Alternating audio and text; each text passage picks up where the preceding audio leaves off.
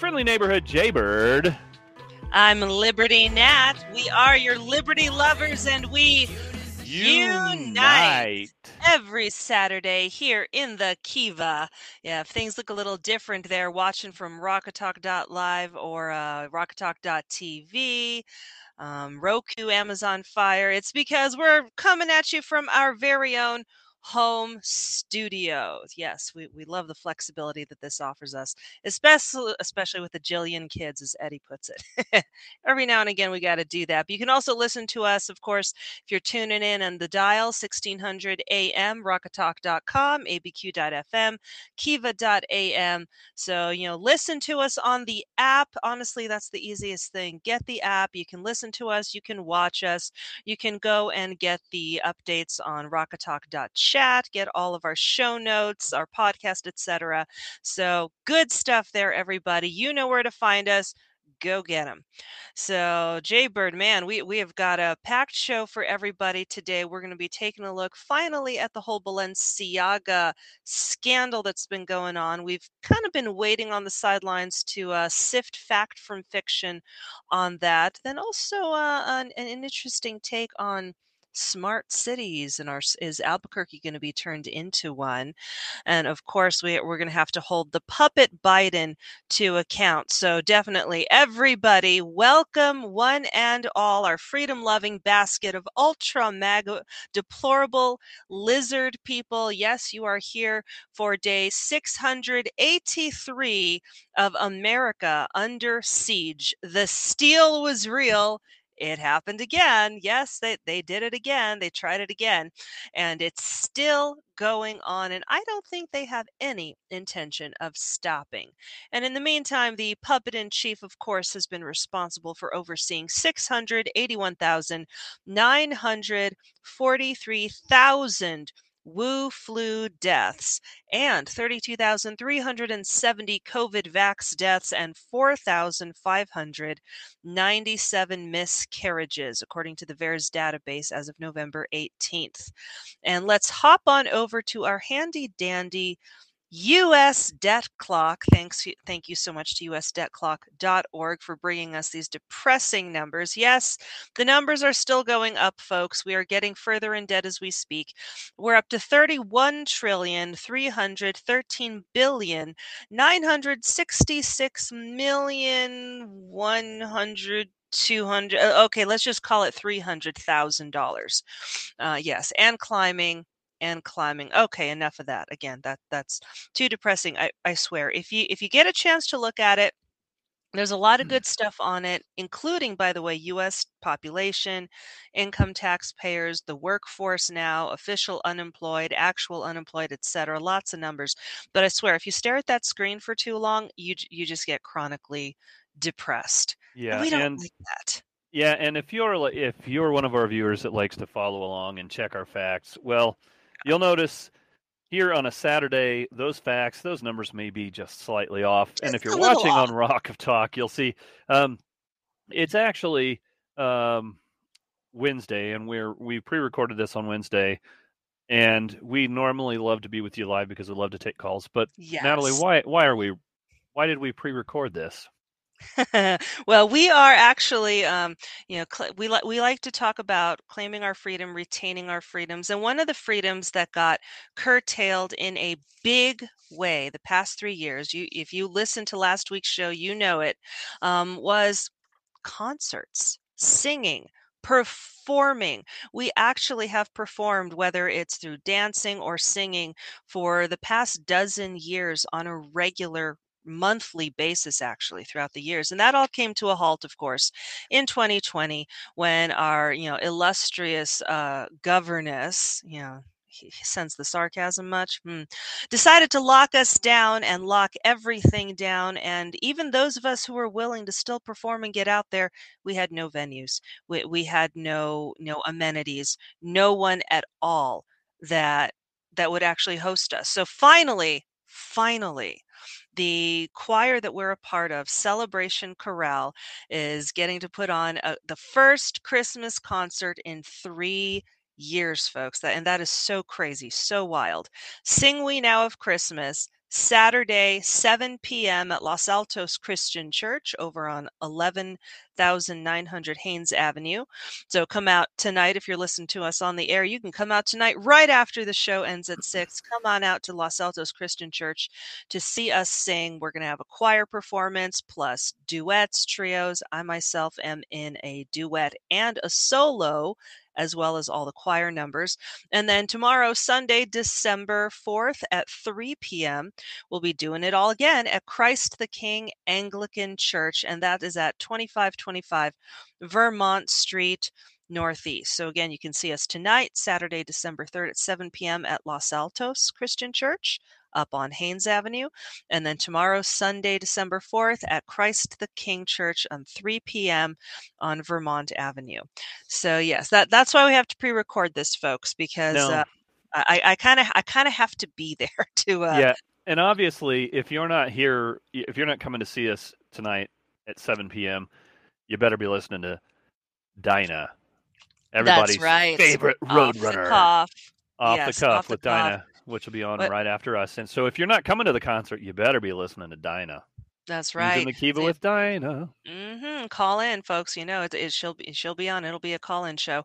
And uh, what was it? She she says 16 miles of barbed wire wire kick dirt in your. I don't know. I can't do it like she does. you got to tune in to hear that. That's right. She's It's the one, the awesome. only. And of course, if you've been listening uh, previously the past couple hours, you've been getting in on some great live programming as well. Of course, there was Freedom Families United right before us, Dr. William Summers, all the morning programming and stuff. You know, the Kiva is the place to go for just getting in the know, not just nationally, statewide, etc. But we've got some great programs, folks, early on in the morning on Saturday mornings. If you want to know what is happening in Albuquerque for, you know, for, uh, say, business real estate or uh, uh, even even regular real estate, residential. That's it. Um, this is the place to go. We've got Jeffrey Candelaria in the morning. He's always, you know, he's got Straight Talk Live, or sorry, Straight Talk with Jeffrey Candelaria, and he's always got some someone interesting on um, for for his interviews. So yeah, lo- the local programming on this is just wonderful. And then you've also also got Jeremy Minicucci on Sunday, the Lutheran Hour, Hometown Heroes. My favorite, Sons of Liberty Radio on Sunday mornings. That's one of my favorite. Uh, Gun Talk is also on from 12 to 3 on Sundays. And then Alex Jones, the one, the only, 3 to 5 p.m. That's right, folks. We're one of the few stations that still carries Alex Jones. It's awesome. And Because we course, ain't more scared. We ain't scared. that's right. We, we ain't scared of nothing, folks. Nothing, nothing.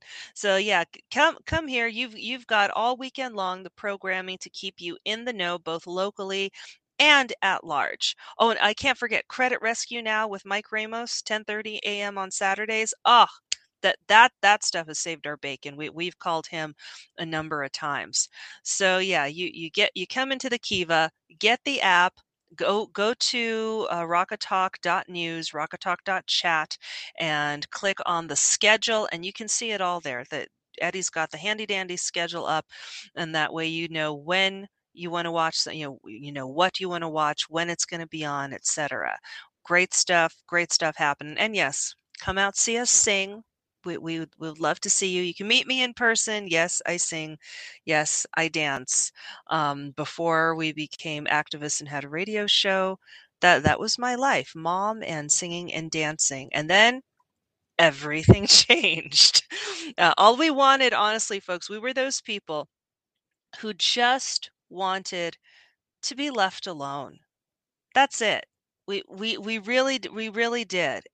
It, it's like yeah, I I don't really okay. I'll vote. Yes, yes. We we always did that. I'll vote. We'll uh you know we'll we'll research the topics, the issues, but frankly, we just want to be left alone. What's wrong with that? And then 2020 happened, and no one, and I mean no one, got left alone. And it's still happening, folks. I mean, there's unfortunately those of us who just want to get back to normal, it's not happening. There's still enough companies out there that think that they can tell their employees, "Oh no, you got to wear a mask. Oh, you got to uh you, you got to vax." Yeah, anyone hear about JetBlue? So apparently, Jaybird, JetBlue will not hire the unvaccinated. Oh, but they'll hire felons. Oh yeah. Oh Lord. Oh, oh, that that it, it it's so bad um, that this person, and it's not even someone who has fully served their time. By the way, no, no, no. It, it, this is this is actually someone who um is a felon. Let's see. He robbed, yeah, he breaking and entering. So he broke and en- entered a judge's home, and then he assaulted the judge's daughter as she was getting out of the shower. Not kidding. Oh, and it gets better too. So apparently, the judge's daughter is his ex. it was his ex, and okay, so so he got caught. Um, you know, poor poor woman was just you know absolutely terrorized, and of course he got convicted. He served nine years in prison for the for the armed burglary and for the assault but he got released from prison in early January 2014. And guess what? He's supposed to serve 30 years of supervised release. It yeah, he is on felony probation until 2044. He is not a felon who is done, served his time, that's it, moving on. No, he is currently still technically serving his time. What? And JetBlue, who has been notorious about, um, you know, um, knuckling under to all of this COVID hype and requirements, yeah, they absolutely will not hire unvaxxed pilots. But they hire this guy. They didn't just hire him. He's been going through training. Um, appa- apparently, he was in the military pri- prior to you know his incarceration, and he flew B-52s out of Barksdale Air Force Base in uh, Bossier City, Louisiana, before his arrest. Okay, so so he's got, I guess, you know, some some experience under his belt. But during training, um, a lot of the trainers acco- according to, according to some of them who uh, you know came forward and talked to Daily Wire, they refused to train him. They refused to work with him. And of course, JetBlue is like, well, you know, every decision we made has been made, you know, through the pandemic has been with our safety value front and center, whether it's requiring masks or many of the other health and safety protocols that we've had to navigate. All of these efforts have been focused on making the workplace and air travel safer for you and our customers. Well, what about a convicted felon who's still on probation? Oh, yeah, because he uh, was convicted of breaking and entering and assaulting a woman with a metal baton. Yeah, does do, do you think your customers would feel safer knowing that that's who's flying their plane? Really? Yeah, again, an, another pilot uh, who was cited as a source in the Daily Wire's report said that the yeah the airline was training him. Several instructors refused to train with him. Many captains, get this, have told management they will refuse to fly with him.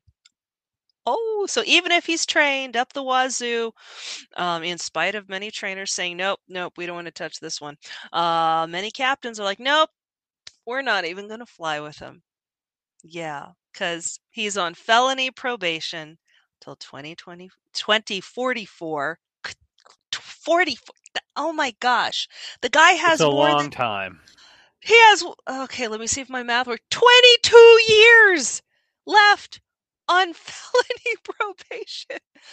And you are going to let JetBlue, JetBlue, you as a company are going to let him fly people all around the country. Someone who has already shown that he doesn't care about violating other people's constitutional rights, violating their security. He broke and entered a judge's home, assaulted a woman, come stepping out of the shower with a metal baton, br- uh, brutalizing her, and you're going to trust him with the lives and safety of countless people. You know what, folks? If I were flying JetBlue, and frankly, we just don't fly anywhere these days, but if I were flying JetBlue, I'd be canceling them and saying, "Hey, yeah, um, never flying with you guys again. I, I heard that you hire convicted felons, current felons, still serving out their probation as pilots. Yeah, nope, no thanks, no thanks, not me, not me. I, I really hope secondvote.com gets that up uh, uh, on their website as well. Because, um, yeah, well, JetBlue doesn't have a terribly good rating with them last I checked anyway. But holy moly. These, you know, here's the thing. Here's the weird thing, though. If you if you just search this up, you know, JetBlue hiring felons, you know, you get and and even Daily Wire. Um, I'm sad to say is guilty of this. They they cottoned onto this, and I, I don't even think they quite uh, see really what's going on here. Because the the article JetBlue won't hire the unvaxxed, but hired violent felon to fly planes, hmm and it goes on to say that uh, two pilots told the Daily Wire that JetBlue has hired John Perrys, who served nine years in prison for breaking into the house of a judge and attacking his daughter Mhm. as she left the shower. yeah, Perrys was released from prison in 2014 is on, and is on felony probation until 2044, according to the Florida Department of Corrections. Now, here's the problem. Okay, they're talking about Florida. Why would they be? Why would they? Why would they be dragging Florida's name into the mud? oh, at this point because- and and this is the Daily Wire again. Um, typically they're pretty decent, but um, they really missed the mark on this one, and I'm not afraid to call them out on it. But this is November 26, 2022. So again, maybe the guy was in Florida, hmm but there's a here's the problem. You know why they're bringing up Florida? Because Of course, they got There's a lot of talk Florida. Yeah, there's a lot of talk of Ron DeSantis running for president. So they've got to they've got to start the smear campaigns now so that it's well established that before he even gets started, if he's going to get started, that he's done before he even starts. But and, and here's the other problem, and I and I've got to figure this out. I haven't I haven't uh, been able to look into this all that much. But this didn't happen in Florida. It happened in Louisiana. Right. right. So Yeah, the it was he assault- was a- actually arrested in Louisiana. Right. He was arrested and well, he was charged in Louisiana. hmm Because the judge, it was a Louisiana judge whose home he broke into. But yeah, you're Right. right. Inter- interesting that they uh, focused on Florida for this. Right. They focus on Florida. But you know, there's another detail here too that's pretty disturbing. Um, I, I'm trying to figure out why this guy would have been released from prison at all. Because when he was arrested, he was wearing a bulletproof vest, and in his vehicle were knives, handcuffs, parachute cord, a shovel, and a mask. according to the Oh, AP. Man. So not only did he intend to harm her, he intended to bury her and get rid of the evidence, and he intended to not not have to worry about police because he was wearing a bulletproof vest. Wow. And somehow he got released. Uh, And and again, I don't know why he was in Florida and not in Louisiana because it it, it the the assault, the attempted murder took place in Louisiana. He was charged in Mhm. Louisiana, right? Yeah, Makes sense. And somehow he, he's released and he's hired to fly planes. But forget if you're not vaccinated, no, you're unsafe. We can't have you fly in the plane. you might hurt somebody. Except they hired someone who really actually did hurt somebody. Yeah. So there you go, folks. And of course, th- this also it's kind of a dual thing. You know, it goes to show that woke corporations um, they they don't care about our freedoms anymore. JetBlue, they don't care about our freedoms. Uh, they don't care about their employees' freedoms. Oh, you got to be vaccinated. Oh, but we'll also hire a, a, convicted felon who's still serving some time, and um, yeah, he he can be in charge of everyone's safety. And then the left also will skew everything around. Again, that spin factor. If you, if you haven't all all seen "Thank You for Smoking," great movie. Thank You for Smoking. I forget the um the lead actor's name in that, but he does a great job. Spin, spin. The left is constantly spinning things, and I tell you what. Once you see, once you learn to recognize how they spin things, you can't unsee it. It it's everywhere. Yeah, you you see a headline, you're like, huh that's interesting. I can totally read what they're not saying, read into what they're trying to work around or get around or feed you all. It's an amazing thing. So, yeah, there you go. This is a horrible story, but the left is also going to try to skew it and skew it their way. In this case, smear Florida because you know they they cannot have uh, they cannot have Florida making the rest of the blue state governors and mayors look like what they are idiots or tyrants. At best, they're idiots. All, of these, you know, blue state governors and mayors, etc. At best, they are idiots. At worst, they mean to do this. They mean to do this to us. They're tyrants. Uh, just like MLG, she folks, she knew what she was doing when she locked us down. It was about power. It was never about safety. It was always about power. Don't forget that. Don't ever forget that. Hey, we've got uh, possibly another four years of her. We'll see. Um, but remember that we we don't stop fighting. We don't stop fighting ever. And and you all need need to pay attention to what's going on in particularly China. Yeah. Jaybird, have you you've seen what's been going on? Some of the videos coming out of China. I mean, even the and I find this rich the Wuhan province, where um, pe- people are basically rising up. They've had enough of this. They're protesting the white paper protests. Now, this is very this is a very clever way of protesting against censorship and giving China nothing or as little as possible to censor. Because what they're doing is they're holding up sheets of white paper in opposition to censorship. No words on the paper, no words for the Chinese government to uh, censor. Ha ha. And yeah, that's that's one of their protests. Right, and and the, the, one of the crazy things about this whole mess is, uh, you know, we, we, the news has been reporting that uh, there are lockdowns in China, especially in this province, this particular province, mm-hmm. because of an, uh, the explosion, as they say, in, in COVID. But there's a few problems with that. Just a few. Um, first of all, just recently, and again, if you if you've listened to us for any length of time, you know that I don't believe in coincidences. Mm. Coincidentally, in air quotes, there was a large worker protest in that in that particular uh, province of China, and it, it was for a company called Foxconn, and if if mm-hmm. any of mm-hmm. you are into into tech, you you recognize the name Foxconn because this is the largest plant in the world that makes Apple products. Yeah. If you buy an Apple phone, it probably came from this particular factory. So coincidentally, and I use that in air quotes again, mm. uh, there was a large uprising, a large protest from the workers demanding uh, better pay, uh, better work environment in this factory.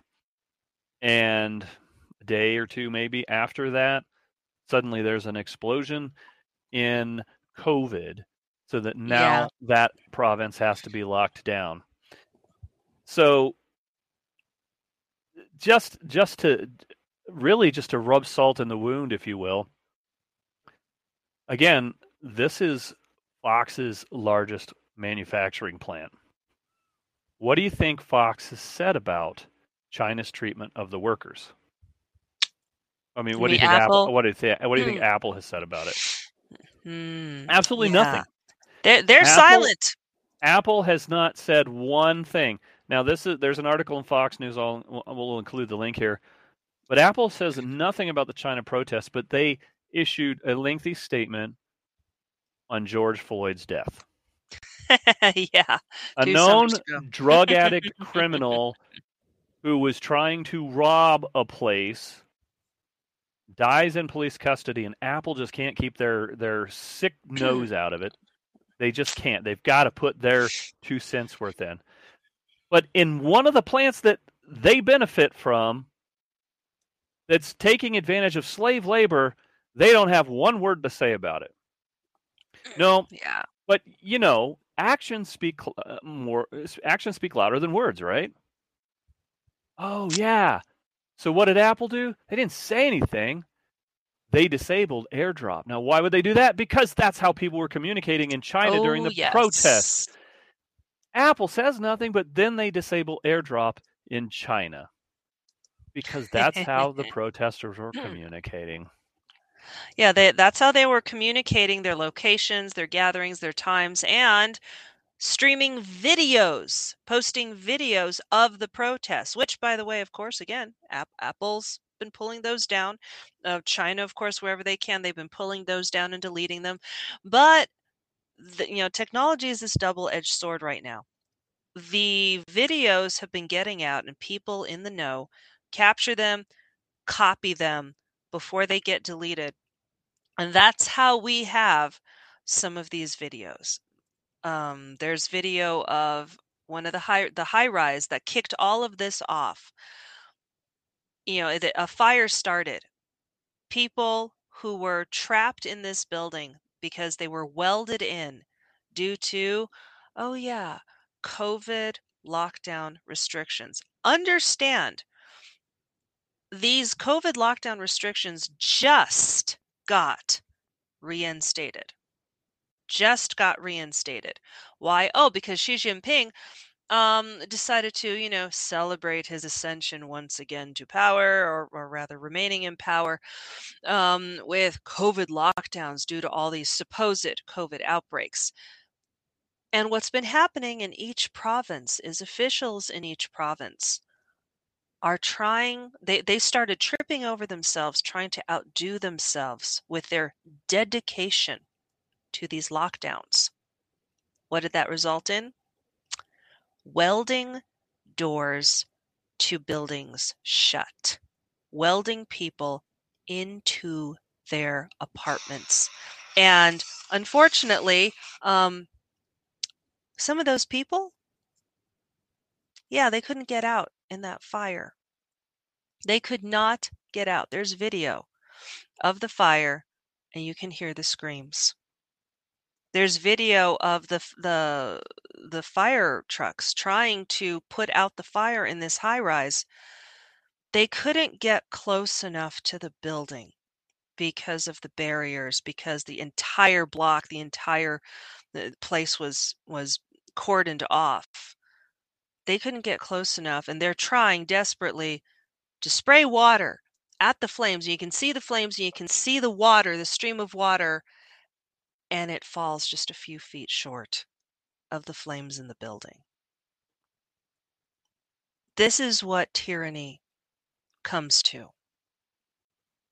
Tyranny always results in deaths when the Chinese people, to their credit right now, they're not taking it lying down. Now, unfortunately, they don't have a constitution. They don't have enshrined, acknowledged freedoms like we do in this country. So we shall see how how this revolution goes. But they've had it. I mean, there's there's videos. I'd encourage you all to follow Jack Posobiec on Telegram. He's been showing a lot of these videos. He actually used to live in China. Um, a few days ago, he showed a video. They just tore down COVID testing site in Guangzhou. Um, and also that the white paper revolution spread overseas. Chinese students started protesting in Tokyo outside the Chinese embassy. Also, protests have reached the United States on behalf of the Chinese people.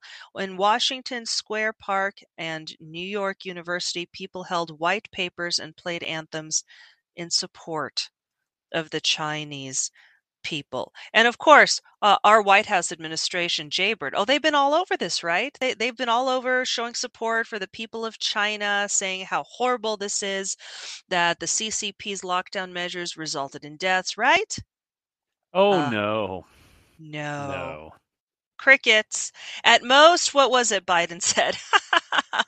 yeah, but Biden, Biden Biden used this opportunity to tell everyone to get boosted. He's like, well, you know, this the CCP of these lockdowns, but you know, partially it's because, well, the their vaccines aren't as effective, and, and we have a, a better vaccine and and booster booster program. So get your boosters, folks. Get them while they're hot. Yeah, I loved. Yeah. Uh, wa- I loved the Washington Post um, editorial piece. Why, White House offers mere mush on China's protests. yes. I don't think you could say it I any like better that. than that. Oh my gosh. Wow. Yeah, yeah, this is just their opportunity to uh push boosters and I like that mere mush. Yes. Uh, I'll, I'll have to link I'll have to link that one for sure in the in the dot chat for everybody. Folks, this this is just this is tyranny. And here's the thing. Right now, the leaders in the western countries they're not looking askance at China like, oh my God, this is a humanitarian crisis. How could they let this happen? No, it's worse. And it's not even just they're being silent, going, oh, okay, let's just kind of be quiet and hope this passes. No. They love this. They envy China. The would be tyrants, sometimes tyrants already, here in the West, in the United States, in Europe, in the UK, they are drooling over the fact that China can do this to their own people. That China has this much control, and that up till now, most of the people in China just kind of went along with it, etc. You know, I was talking to a friend who's uh, a relative of theirs, uh, married someone who you know used to live in China and still goes back and forth once in a while. Not sure if they'll be able to now because of all the unrest. But they said some that that she said something interesting as someone who came from China. She's like, you know, your your government here is not really that much different from China. Um, it, it's not that much different from from the commun- from the CCP. The only difference is in China, everyone obeys because they know that if they don't, um, they get punished, and the punishment is they're going to be hauled off to prison and possibly never seen or heard from again.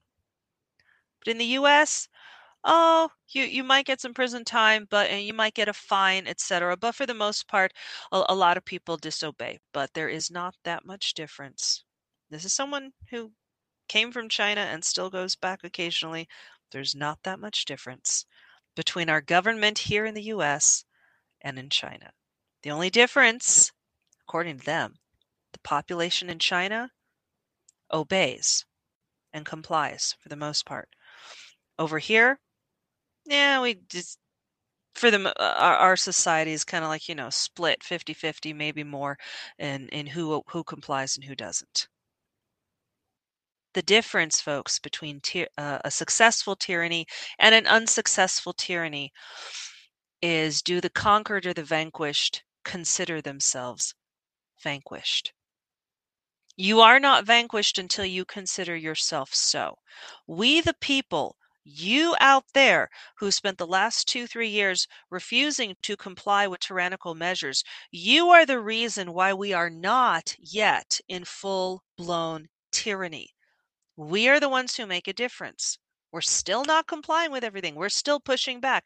We're still trying to straighten out our elections. We're still trying to get Republicans elected in New Mexico. Oh, how crazy and radical is that? Ah! you know, oh, gee, God, God forbid that we actually get, gee, some strong Republican leadership who who can lead Republicans uh, into the limelight and into the lead in New Mexico. Like, oh, gee, Eddie Aragon, hmm. But you know, he, he's already coming under fire for throwing his hat in the ring for. And by the way, folks, uh, if you listened last week we had a segment with Eddie, and he acknowledged he, he's not in this because he wants a political career. No, he, he'd really rather not. He'd rather just you know run and play with his station. Um, but he recognizes a need. We absolutely need better political direction for the Republican Party because the Republican Party right now is the only stronghold we have left in this state, in New Mexico, to promote freedom and our constitutional values. Is the Constitution the law of the land in New Mexico? One can certainly argue that it's not upheld as so. We would like to bring that back. Yes. And uh, so Eddie's one of those people. He's one of we the people who's standing up and saying, nope, not in my town, not in my state, not in my backyard. We're pushing back. They don't have that in China. But they're still standing up. They're still spreading out into the streets. And the, the Chinese government, you know how tyrannical they are right now. Uh, Shanghai police actually have been g- checking phones, grabbing phones up and down the subway. Warrant? Eh, what's that? They're not even pretending. Of course not. You don't need a um, warrant. Not yeah, there. they're searching citizens for ties to the protests, just you know, randomly. Um, troops known as the Big Whites have been cracking down on residents in the street. I will link you all to Jack Posobiec's Telegram. By the way, we have a Telegram channel as well, Liberty Lovers Unite on Telegram. So if you're on the Telegram app, search for Liberty Lovers Unite. But yeah, the uh, Big Whites have been cracking down on residents in the streets. They've been um, actually the uh, was the Wu Mao army. I'm I'm probably butchering the pronunciation, but they have an army of thugs. Yeah, thugs like uh, oh like Black Lives Matter, Black Bloc, Antifa. Yeah, China, China uses the same thing. The CCP, uh, the the Wumao thugs go in and they they harass people, they beat people, and all around try to try try to bust up any forward momentum that the protests might be making. All, all of this is happening in China right now, folks. Are you seeing any of this on mainstream media? The little bit that you might be seeing is just being spun as, oh, well, you know, there are protests because China is just in flux right now over these COVID, uh, uh, you know, these COVID numbers that are just exploding in China. Oh, it's horrible. Yeah, no, COVID is just an excuse. We need to learn from this. China is using, oh no, you know, COVID's out of hand again. Time to lock down. Like Jaybird said, like you said, um, it's an excuse to crack down on the workers who are protesting. The working conditions in China are so bad in some of these factories. It's slave labor, folks. They're not getting paid enough to eat. And, and a long time ago, um, someone was debating with me on, well, I, you know, I don't mind buying Chinese stuff because there's nothing wrong with, um, you know, get, giving people in China some business. And and granted, they may not be getting paid what we're paying, but or we're getting paid. But you know that it, there's nothing wrong with sending some money overseas to do some people good. How terribly, terribly naive of us. Yes, naive, ignorant. Do you realize that many of the corporations here in America who outsource to China outsource because, yeah, it's cheaper labor. No, it's not just cheaper labor, it's slave labor. China, the, the, the corporations there, and especially the CCP, takes a huge cut. Oh, and then guess who gets a kickback from that huge cut, those huge profits? Why, the corporations, first of all, that um, send stuff overseas for manufacturing. Yeah, they get a huge break. But also politicians. That's right. Politicians get a huge cut for keeping China in the loop and feeding them US dollars and US business. And as you know, Apple made a secret five year, $275 billion deal with the CCP. Oh, in 2016, in order to be allowed to continue to operate in China. They are all in. All in. You don't see Apple breaking ties with the CCP. You don't see Apple calling them out for the oh the inhumanity of it and then why would why would you be you know su such bigots against Uyghurs and the Falun Gong and all that oh yeah no no well, Apple they're quiet. Oh just like uh who, what's his face LeBron James uh, NBA star. Oh yeah a lot of uh, a lot of the NBA surprisingly has come out in the past few years is in the pay of China? What? Are you serious Hmm. Yeah, and of course, when uh, the White House asked by a reporter, you know, what's the president's reaction when he hears protests in China chant "freedom" or "Xi Jinping step down"? Well, uh, according to John Kirby, one of the press secretaries, president's not going to speak for protesters around the world. They're speaking for themselves. Well, I will give him credit. That was a very, very creative cop out, but it was a cop out nonetheless. And I'm sorry, he not not um, press secretary. Um, the uh, Kirby's actually national security. Uh, one one of those people. Yeah.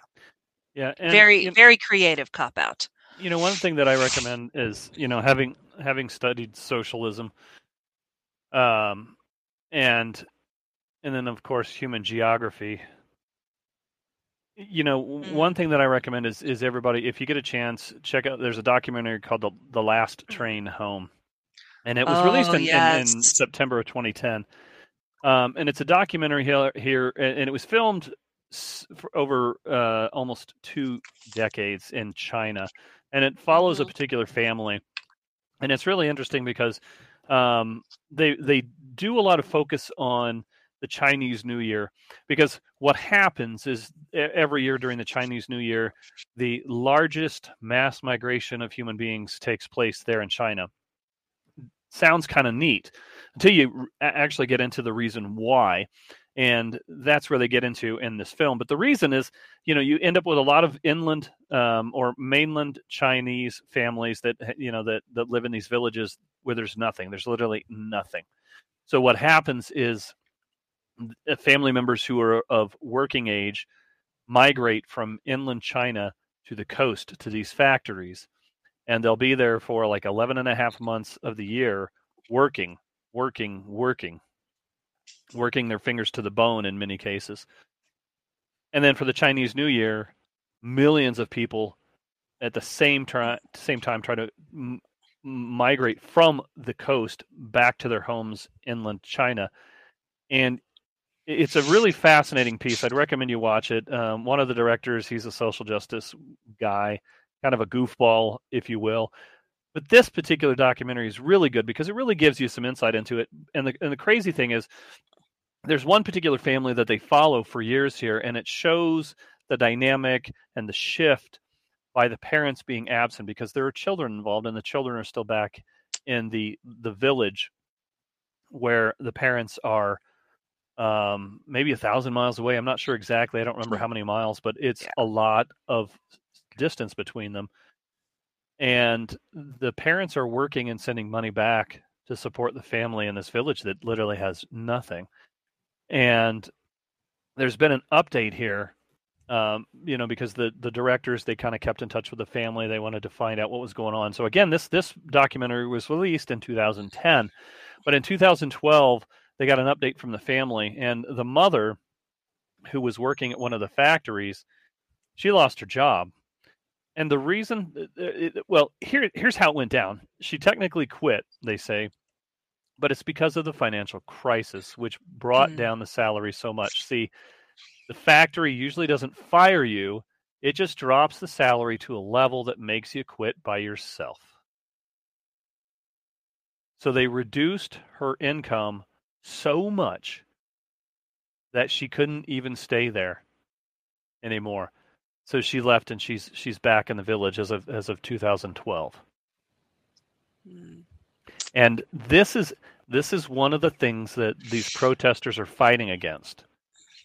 And what's happened is, you know, we mentioned the White House here, and their response to this. Their response has actually been pretty uh, fascinating when you start looking at the big picture here, because the White House says, "quote Everyone has the right to peacefully protest." End quote. Okay, you, uh, you know where I'm going with this, Natalie. Obviously, Yeah. now the the sub the subtitle to this is that people rallying against China's policy to contain COVID outbreaks clashed with security personnel in major cities over the weekend.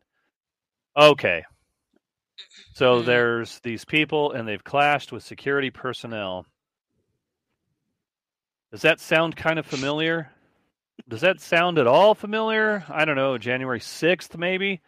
But the White House says these people in China have the right to peacefully protest. And by peacefully, they Hmm. mean clashing with security personnel. Yeah. Oh, and also it's it's getting so bad too that um, people are getting threatened from the C- by the CCP by phone. They're yeah, but, and, and in a way, in a way, this is I mean it, it's disturbing, but it's also good. The CCP doesn't have enough manpower right now to interrogate everyone, so they're starting to do phone interrogations. Doesn't make it any less terrifying for the people in China. It doesn't, but right. They're having to spread themselves out like that because they can't physically go to everyone. But again, nowadays everyone has what? Oh yeah, a smartphone on them. And in communist China right now, a smartphone basically means that uh, you're on a leash. Right, and and Um, do do you know what China's response is to their their um, quick jumping to violence here? Huh. Let me let me tell you. Let me tell you. Okay, here's here's the response because in this article, and and and this is from the non-binary communist news network. Um, there was a, a journalist from the BBC by the name of Ed Lawrence, and he was arrested while covering the protests in Shanghai. And he said he was beaten and kicked by police during his arrest and then held for several hours before being released. Listen to how China responded to this. Foreign Ministry spokesman Zhao Lijian disputed the BBC's version of, of events, saying Lawrence did not identify himself as a journalist before his arrest. what? Okay, can you read between the lines here? China's response is, "Oh, we didn't know he was a journalist. we wouldn't have beaten on him if we knew he was a journalist. But if he's not a journalist, it's okay. We're going to beat on him." Th- yeah, th- that's this their response. This was yeah the yeah the BBC reporter. Yep, yep. Hey, I've got the article on it too from Post Millennial. Hey, that'll also be in the uh, show notes for you all. I mean, this is, you know, I, I've been watching this, seeing what's going down, seeing seeing the reactions, and this has been going on, folks, for over two weeks, I believe. Yeah, over two weeks. I mean, the unrest in China is unreal right now, and yeah, now other other countries it's spreading. Uh, other reporters from other countries being drawn into it. Mm. Keep in mind that when you are when you are in China, even if you're from another country, you have no rights. Yep. No And rights. the the very end of this article, this is where you just you you get a chuckle, but it's one of those uneasy chuckles because it's like, oh my goodness, we are we are in in, in deep trouble because the non-binary communist news network they finish out this article with uh, the Chinese government quote: "The Chinese government argues its pandemic strategy has saved lives and is necessary to protect the fragile healthcare system from being overwhelmed." The latest deaths bring China's official toll to more than 5,000 compared to the more than 1 million in the United States, end quote. And that's oh, the, so so they're now Peacock. trying to make it look like uh, uh like we're worse off or something. Oh Well, gosh. it's kind of twofold. Um, it kind of sets the stage here for Chinese like government control here. But the other thing that they, they just so conveniently leave out is uh, what we just talked about. China is uh, it, well, and they're all the other thing is China's also they've got bots working on Twitter to shut down any Twitter feeds that address or show or or even mention the worker protests. Okay, so they're doing that. Um, we know that they've worked with Apple to shut down uh, AirDrop. They're Yep. shutting down. They're not allowing videos and calls to be completed.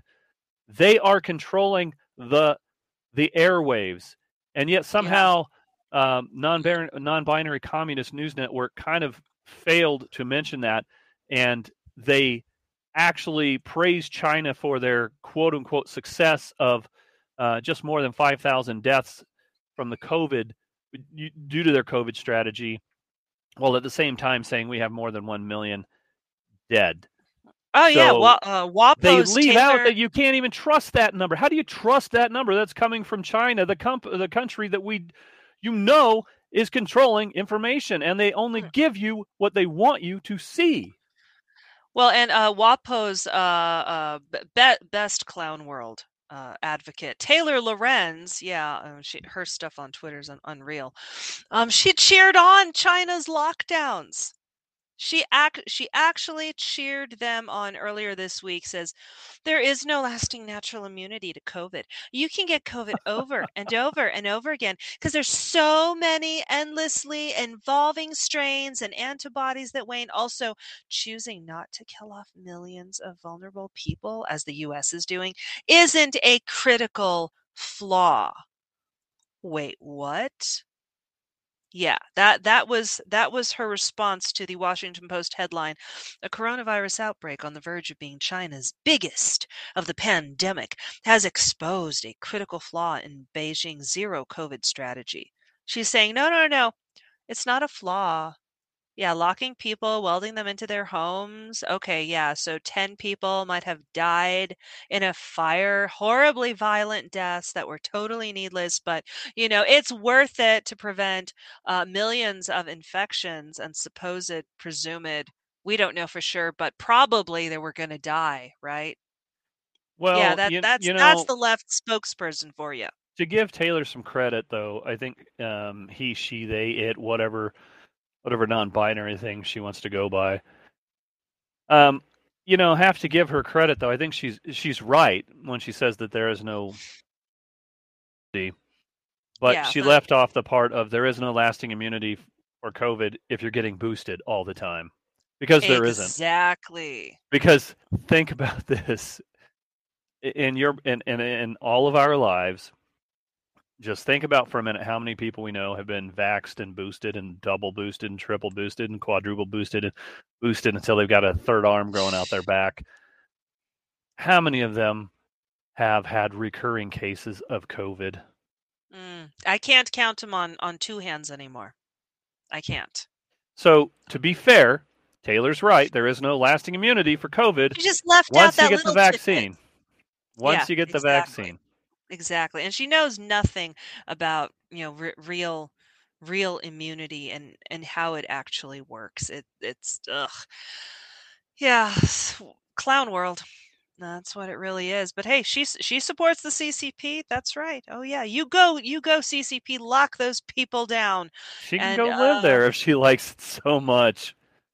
right? You know, it's um I don't remember who said it. I just uh, you know, I heard somebody talking about it on the radio the other day. Uh oh no, it was um I think it was uh Jimmy Rez, I think, or High Rez. In one of his one of his songs um said if if America is so bad, why are people literally dying to get here? yeah, this is true. This is true. Well, one thing that um, you know Jack Posobiec likes to remind people of is that in I believe it was 1989, Bush and other politicians, you know, made a deal with the CCP. The CCP was actually in the 80s on the verge, you know, after Tiananmen Square and that whole whole massacre.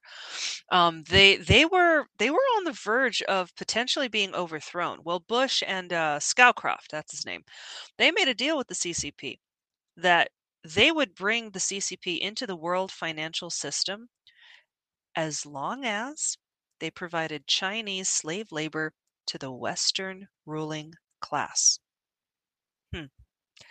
That was the birth of globalism, folks. Yeah, because when when you're a globalist and you want power and you want to ascend and increase your power base, you kind of need money to do it.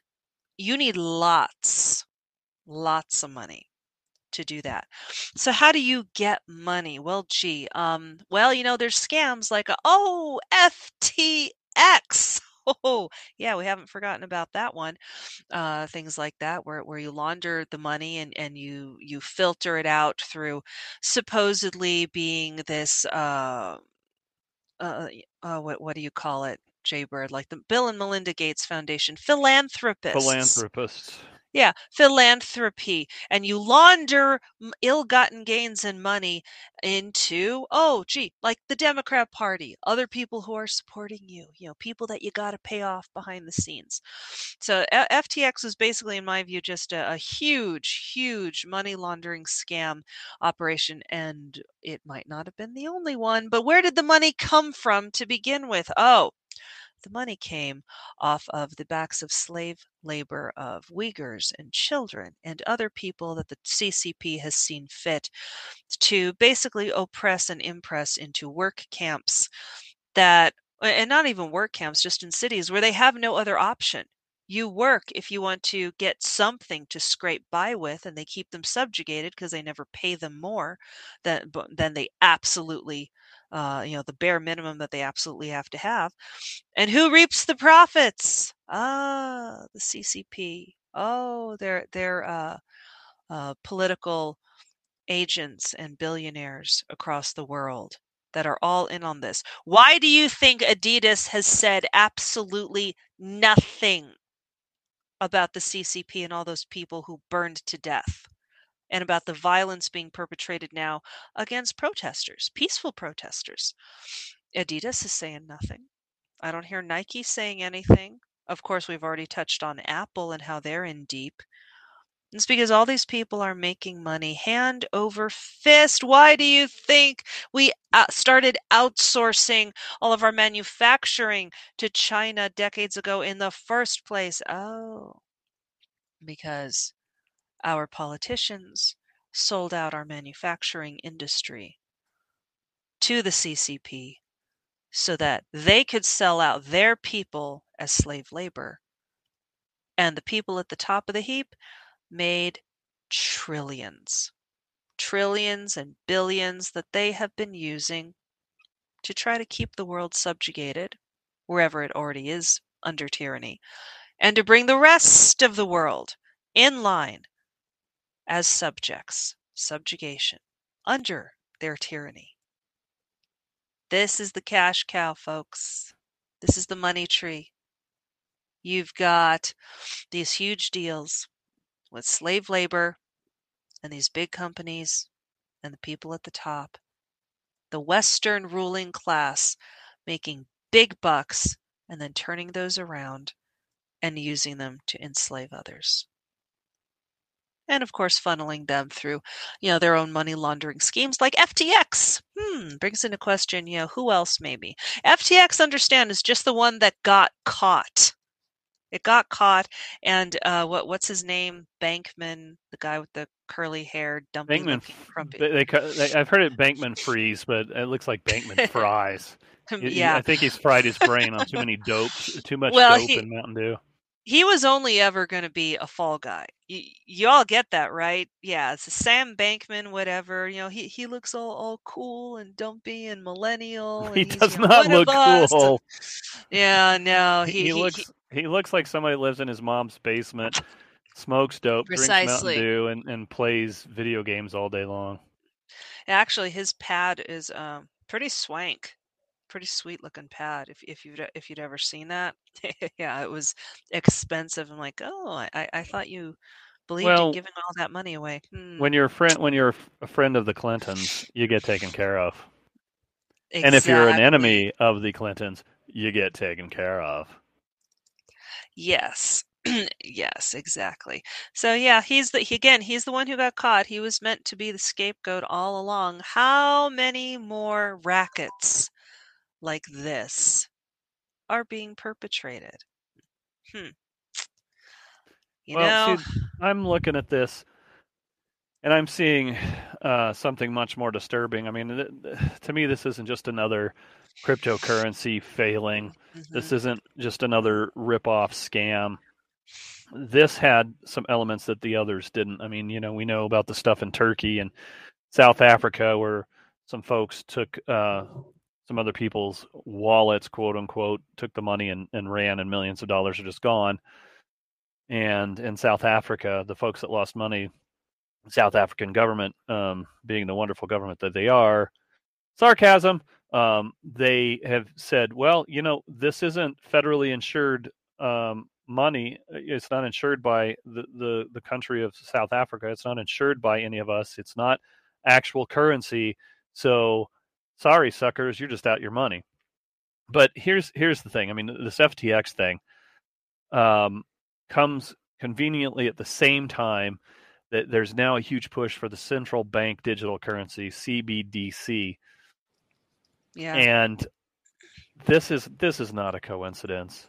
Mm-mm. This FTX thing, because it had so many high profile people involved, in, including the Clintons, um, and then a few other things that we I think we've talked about oh, it. media. M- media organizations like Vox, ProPublica, Intercept, they all took money. They all Right. took money from FTX. Right. And so there's a, a lot of whole a whole lot of high profile people that are involved here. So I don't think this FTX thing was anything other than a tool to get people on board with this this central bank digital currency thing. Because they're you know they're saying that that the CBDC is not cryptocurrency, but it really is. It's a digital Yeah. currency. It's a digital currency that really in in, a, in so many ways is is really bad for this country. It's bad for every country, but ours in particular. It's really bad here because what you're looking at is is a digital currency that and and I'll include this there's a there's a really neat article here on Motley Fool about it, but this is a currency that doesn't function the same way currency does now. Mhm. One of the biggest differences, and this is kind of the scary thing, is that, um, well, there's less privacy for users because now this digital currency doesn't have to filter through various institutions, various banks, and various financial Nope. institutions. It can go from it's one direct. to another directly. And, And that also means that it's very much it's very possible for the government to say, let's say China for instance, with their social credit scoring system, they don't like something that you posted on Twitter. Press one button, suddenly all your funds are gone. They're gone Yep.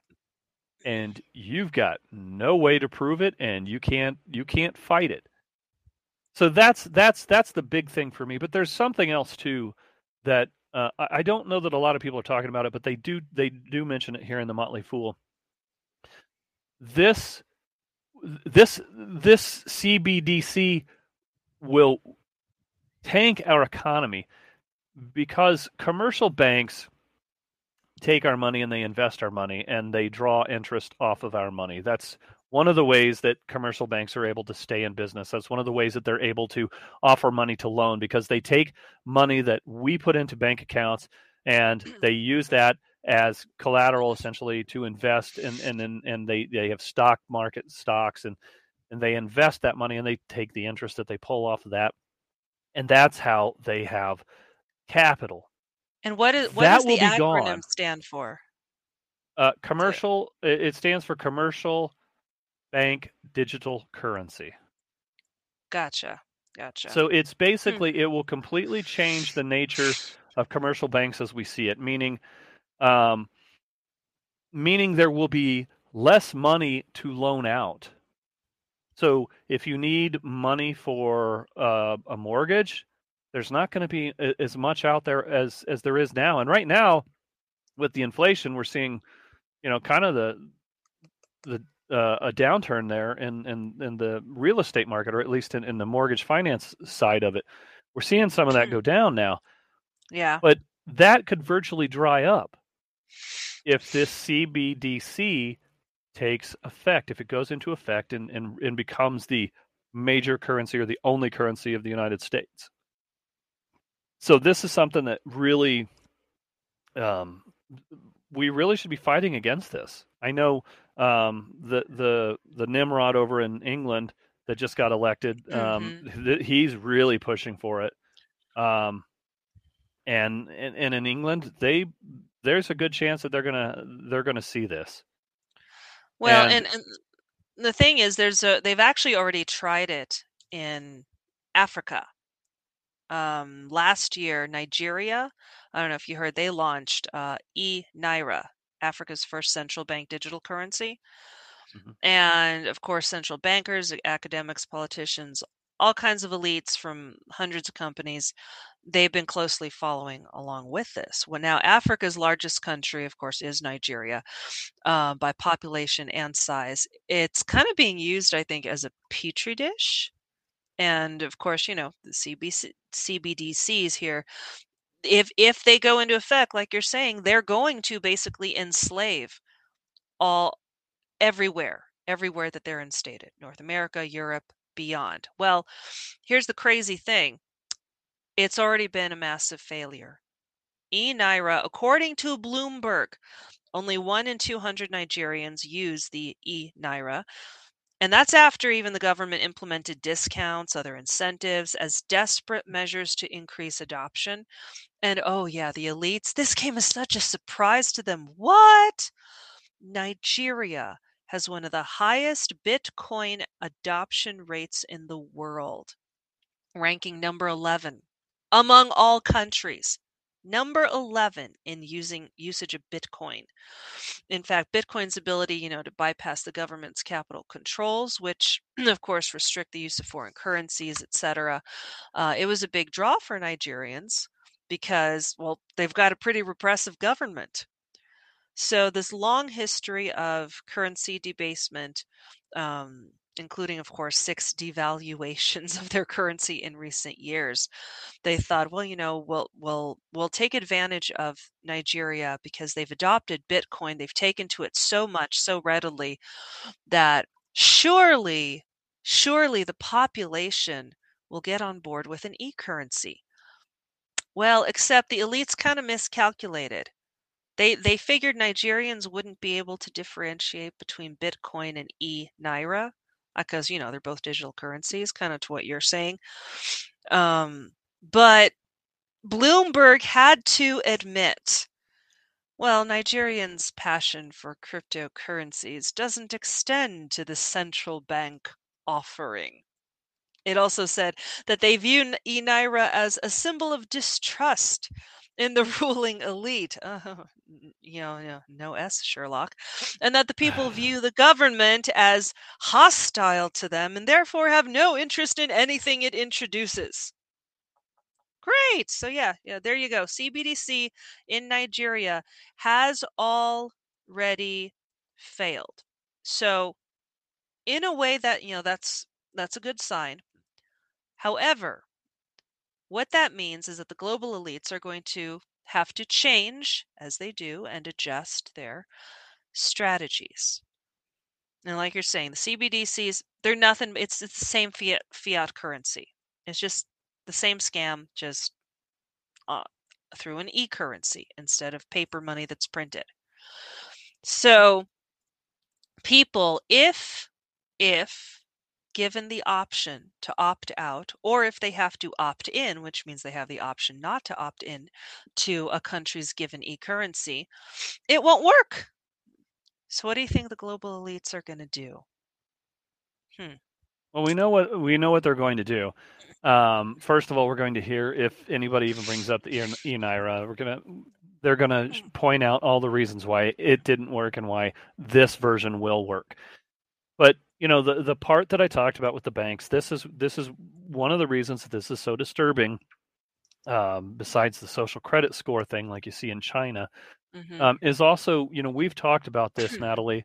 This push to do away with private ownership yes you know private ownership of vehicles private ownership of properties Yep. You will own What- nothing and you will how do it. you how how what is a default way to get rid of private ownership of homes you establish a digital currency that shuts down a traditional bank's ability to generate income. If they don't generate mm-hmm. income they don't have money to loan. Therefore you're not getting loans for mortgages to buy houses. And if you're not getting a mortgage to buy a house you're not buying a house. Exactly.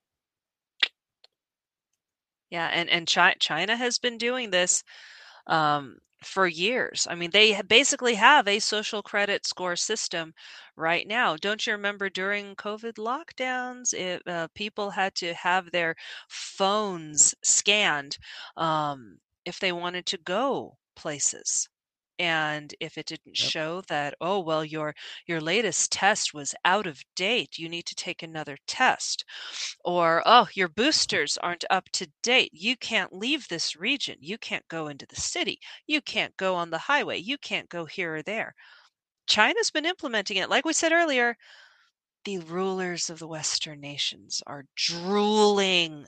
They want this kind of power they can't wait hmm we gonna let it happen folks we gonna let it happen Well, don't apparently in San Francisco they are. Oh, well, it is San Francisco after all. They're just up the road from what is it? San Diego? Yeah, by a few No, miles. no, no, no. They're they're they're several hundred miles away from San Diego. San Diego's Oh, down in the south. San Francisco's up in the north. well, But you could say these days that San Francisco is now like, you know, the northern San Diego um, as far as poop filled streets. Mm, no, San Diego's not that bad. really? Um, I thought no, they it- were it- getting there. Um, no, nothing's as bad as San Francisco. No, no. San Diego for a long time was kind of. Um, uh, it had some things in California, but for for many years it was kind of uh, looked upon as kind of like the stepchild of of California. You know, um, Ah, if you wanted uh, a little bit of that California vibe, but you you didn't have enough money to be in like Hollywood or L.A., you went to San Oh, Diego. going to San Diego. Gotcha. Um, but now, thank thanks to um, Nancy Pelosi and all of her uh, Democrat course. goons there in San Francisco, San Francisco is now the butt of the jokes for California. So San Diego is now kind of by default um, actually um, being elevated in position now because of the the literal the well the crappiness of San Francisco, literally. um, but no, no, you, you know, we talk about police power, and San Francisco just recently voted um, to approve robots to be used by the police force that are now allowed to kill people. Yep. Yep. Oh man. So so wait a minute. It, it's not enough that California has said you humans don't deserve the right to have firearms cuz they're dangerous. But we're going to give robots firearms and weapons. Yes. Yes. And now we're going to give them the permission to use deadly force. Oh, yeah. in and what here's- world does this make sense? Oh wait, Minority Report. That's right. Or uh, was it was the one with Matt Damon? It was it Elysium? Yeah. Uh, I, I don't know. I'm a Philip K. Dick fan, so obviously Minority Report is where it's at. Um, yeah. Matt Matt Damon's just a hack, uh, a Hollywood loser who's he, him and him and Liam Neeson should just get on a boat and go sail somewhere, um, not come back. But um, no, but I mean, but here, I mean, here's the thing. I mean, when, we, when they say robots, it's a little bit, a little bit of a misnomer because they're not. These are not AI robots, not Mhm. yet. Yet. um, yet. But you know, if if if we allow this to to take hold, this is a, a foothold. This is an establishment. So once you get, if you if you do get to the point where AI is functional, you're now leaving the decision up to the robot whether or not to use lethal force. No, I mean, but I mean, at this point, these robots, as they call them, they're really they're really remote controls that are handled by an officer. You know, so the officer basically has to make the determination on whether or not to use lethal force. But um, yeah, you're right, Natalie. This is this is the part that just gets me is, um, I I don't have the right to own a firearm and defend myself, but um, the police they get the right to own this big, awesome remote control robot like machine that can take all kinds of damage and kill you in an instant. And Yeah. and and and it's crazy. The other crazy part is this is coming from San Francisco, a place that is full of the the Democrats who want to defund police, and they're voting to allow police to have these military-like weapons. Isn't that uh, isn't that a term they used to to to use? They didn't want the militarization of the police Oh, forces, yeah. and here they are in San Francisco, and they're saying, "Hey, man, you can use this. This is this is cool. Go right ahead." But Yeah. of course, you know that that does go to speak to um, just how bad it's gotten in San Francisco. Again, Democrat run. Just how bad the crime is that they're allowing the police to not just be militarized, but to be um, to make up a term here, futurized. I guess you know, giving them Yes. this foothold. Oh, Uh, it's, you know, it's bad enough if you believe if you believe and buy into the whole BLM thing that oh, police are racist and police are this or what have you, and we need to defund them. Okay, it's bad enough if you buy into that, but if you really do buy into that, how the heck can you condone handing police essentially, like you said, a militarized weapon? Uh, a robot, so now they they can um, deploy this robot into neighborhoods, into the field without the police going in there. So now there's no harm to the police. And by the way, uh, threat of physical violence goes both ways, folks. Police, uh, it is in their vested interest to try to diffuse a situation nonviolently because they don't want to get hurt either. They don't want to get shot. Well, now you're saying, let's take that away and give them a robot that they can send in that they can use with deadly force. Wait, I, I, I thought you were about defunding and scaling back potential police violence. Do you really think this will scale back violence? No, the, the operators behind there, it's like drone operators who, who are given the order, hey, go, go to uh, this longitude, this latitude, and click this button. Th- They don't see the people on the ground that they might be killing.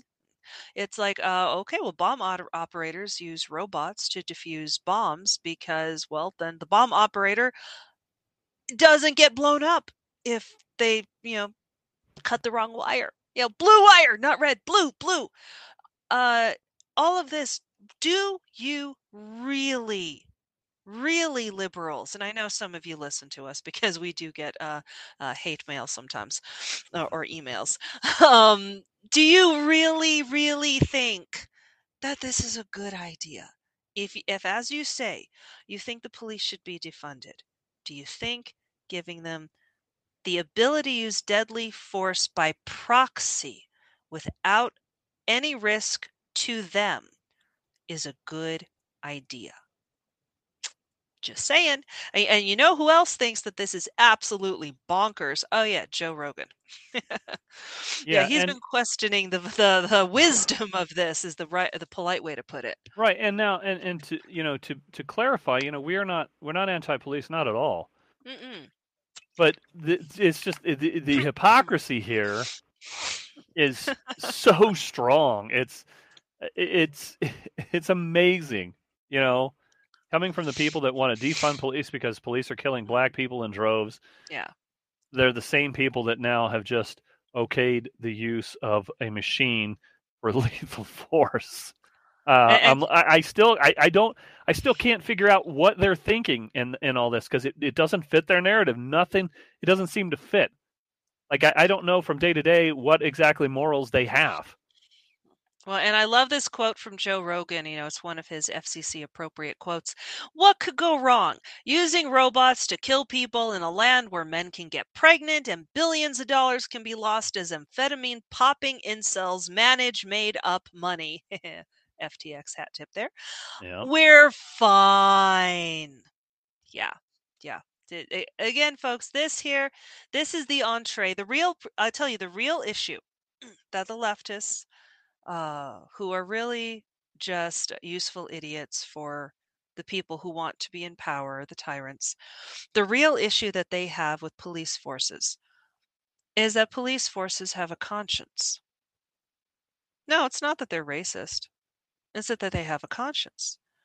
And that a human police force is probably going to be very unwilling, as they have shown through history, to violate everyone's constitutional amendments and rights. Yeah, uh, can you imagine telling a sheriff who's duly elected, saying, "Hey, um, you're you're going to have to start putting into place these red flag laws, enforcing them, uh, confiscating people's personal property without any due process and without any warrants, et cetera, et cetera." First off, a, a duly elected sheriff, for the most part, not saying there aren't some out there who don't do this, they're going to be unwilling to take on that much liability because they are liable. They're they're liable for what they do in their office, and they may not get elected again. Well, oh, that, oh, that's also why the left really likes the idea of uh, police states that are essentially, or police forces that that are essentially appointed by, let's say, a mayor or a governor Gee, we, we don't have that here in New Mexico, do we? Oh, yeah. A- A- APD is essentially under the thumb of our mayor, and state police are under the thumb of uh, the governess. Yeah. So when you have when you have a system where now you're starting to do away with elected officials or do away with elected police forces, and now you're handing them a tool whereby select people because don't, don't don't get this wrong folks. If this robot police robots that can use deadly force are given to police forces they will be governed by select people on those police forces. People who uh, stick with the narrative who are with the program of those who are in power. This is a way for those who are in power to make sure that the tools for justice are only used when they approve of it. Can you imagine what would be happening right now if China had these? Huh, that they wouldn't they wouldn't need to use thugs on the ground Well, or we don't people know in that white suits. we don't know that they don't have these. Very true. Very true. They might. They very well might. Who knows? Um, I, I certainly wouldn't put it past them. But you know, there you go. Another way, another way that your freedoms can possibly be curtailed. And look, I get it. I get it that uh, technology is fascinating, and we can do good things with technology. It's true. But we're humans. Every single tool at our disposal that can be used for good, guess what? It can be used for evil. It absolutely can. And right now, we actually might very well be living in cities um, that are going to be turned against us they ac- they actually might be turned against us and uh, these cities that we live in that we think oh we have these amenities. You know i walk down the street there's a convenience store i've uh, you know i've got schools nearby that that's why we live in cities right? That is why we live in cities because they're very convenient. What if those cities get turned into uh, concentration camps? Scary? Mm. Uh, are you uh, anyone out there who's like, okay, this is just a conspiracy theory? Well, I, I, I would say to one of our listeners, hey, conspiracy Charles, what do you think about this one? Well, according to a man named Aman Jabbi, who's a native of India and an engineer who worked in Silicon Valley for 25 years. he co-inventor, by the way, of two cell phone camera apps. You know, the, the, the, this guy isn't just some no name engineer, folks.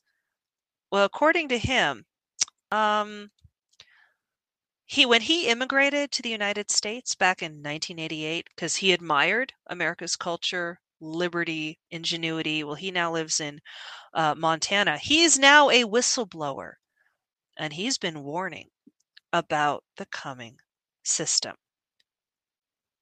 This man who's been steeped in in uh, you know in software in the digital market camera apps iphones etc he warns about smart technology in large cities. You can even look it up. Um, you can type smart city networks in your favorite search engine. Take just take a look at what comes up. And it's not even just the big cities anymore folks. Um, there's even medium or smaller cities who are starting to implement this stuff. And there's well i'll link you to the video but he's he's got a great video on this where he describes extremely invasive technology being set up in smart cities from license plate readers to smart lights smart poles smart cars. Hey, we've known about smart cars, smart neighborhoods, smart homes, smart appliances, all connected to 5G and wirelessly communicating with each other. If you pay attention, uh, anyone been paying attention even here in Albuquerque? You know how they've been replacing our light poles with LED light poles? You see them lining the streets, highways in many cases they, they've got and i've had people sending me pictures of the, this for actually over almost two years now saying hey look what i noticed going up when they uh, retrofitted our neighborhood's light poles and the lights are better but what's this little antenna thing and, and box on top? Yeah those are surveillance cameras and speakers. In many cases they've got surveillance cameras speakers for listening um, also Jabbi talks about drones and charging stations being set up and how drones might be weaponized against citizens. Oh, and you thought charging stations not just might be for uh, your Teslas. that's all it is, folks. Yeah, that that's it. That's it. Oh no, um, they could be used for other things here too. Yeah, all of this wep- call it weaponized infrastructure. It's being installed with what? Federal money. Yeah, your money my money, our tax dollars, hundreds of millions of dollars tucked into Joe Biden's infrastructure bill, as well as his Inflation Reduction Act, or as we call it, the Inflation Promotion Act. Oh, yeah, both of which passed by Congress with help of a few RINO Republicans as well.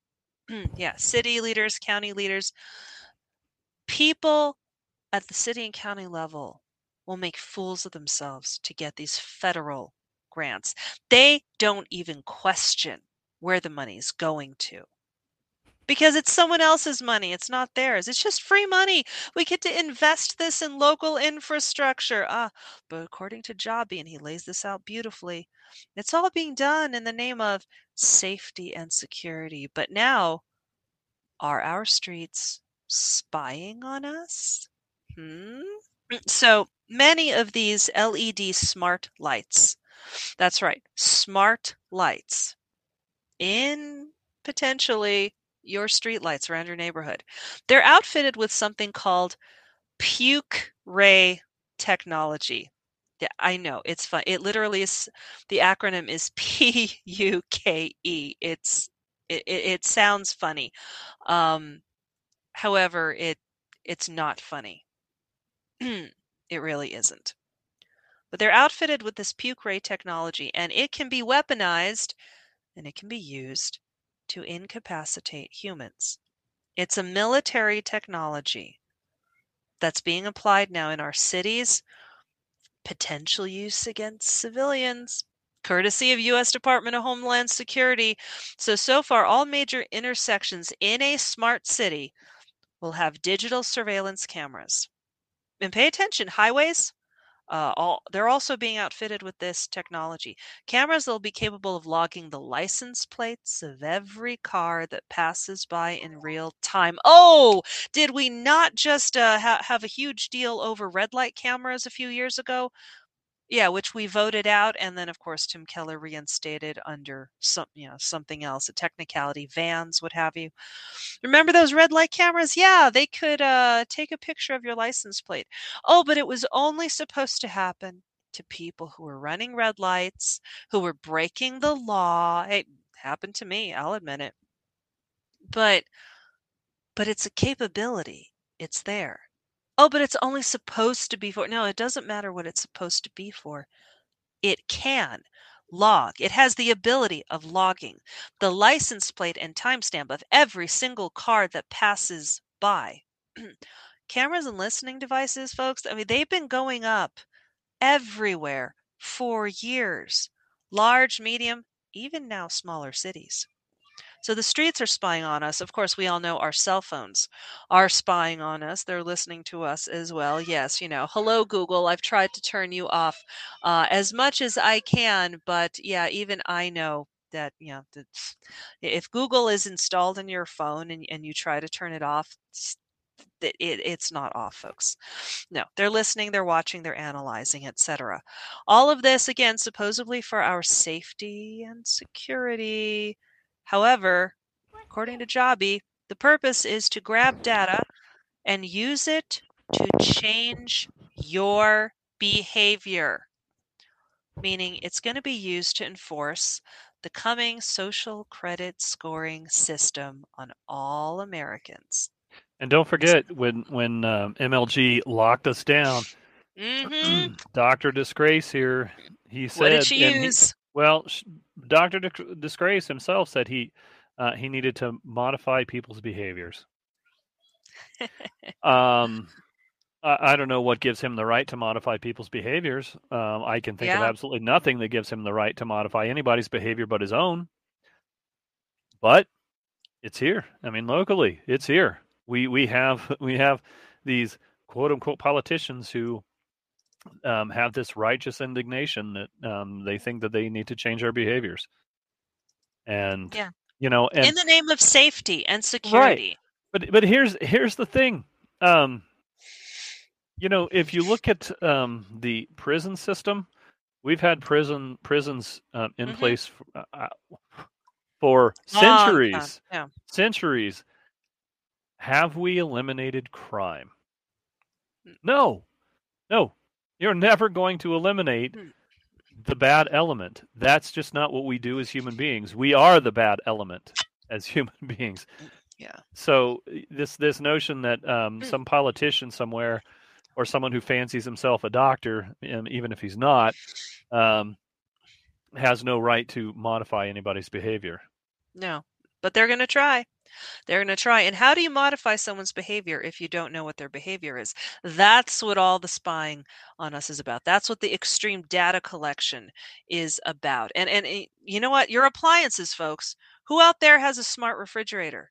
You know, these newer models of refrigerators, that can digitally track your refrigerator's inventory. Yeah, it creeped me out when I first heard about them. Oh, say, what if maybe you're eating too much meat or dairy? Oh, well, then your social credit score just got lowered a notch because, you know, globalists don't like us eating meat. It's not sustainable. What about your car? By 2025, Jabbi says every new car will have a minimum of 16 cameras. You know that handy dandy backup camera? Hmm. What about cameras? Oh, pointing toward the inside of the vehicle. Yeah, they're all going to be digitally connected and feeding information via the internet. Driving too much outside your home base, you know, adding unnecessarily to your carbon footprint. That's a waste of gas. Down, down goes that credit score. Oh, and guess what? Your banks, too. It's already been confirmed. They're spying on us. All the major banks, credit card companies, they're tracking the purchases of guns, of ammunition. They're experimenting with voluntary carbon tracker apps that notifies you of your carbon footprint. That's just a warm up for when they launch the new digital currency when keeping track of your you know carbon output no longer falls under the voluntary mode remember what we were saying with FTX, with Bitcoin, even though Nigeria failed, Nigeria was just the petri dish. They're going to make it so that you have no choice, so that you have to comply because you have no other financial option. Why do you think they're trying to get rid of cash? They're trying to drive us towards a cashless society so that we will have no choice. We will have to fall in line with whatever their CBDC is. We will have to use it. Oh, you know, like uh, welfare recipients, by the way, um, that has been an entire test model for all of this. There are certain asp- uh, sorry aspects of welfare that expire. So, like the Women, Infants, Children program, WIC. Um, you get a certain number of benefits, a certain allotment for milk, for bread, for cereal, for veggies. It's it's very, very, very worrisome, very communistic. Um, and it expires each month. So if you don't use it by the end of the month, you lose it. Use it or lose it. Yeah. Huh.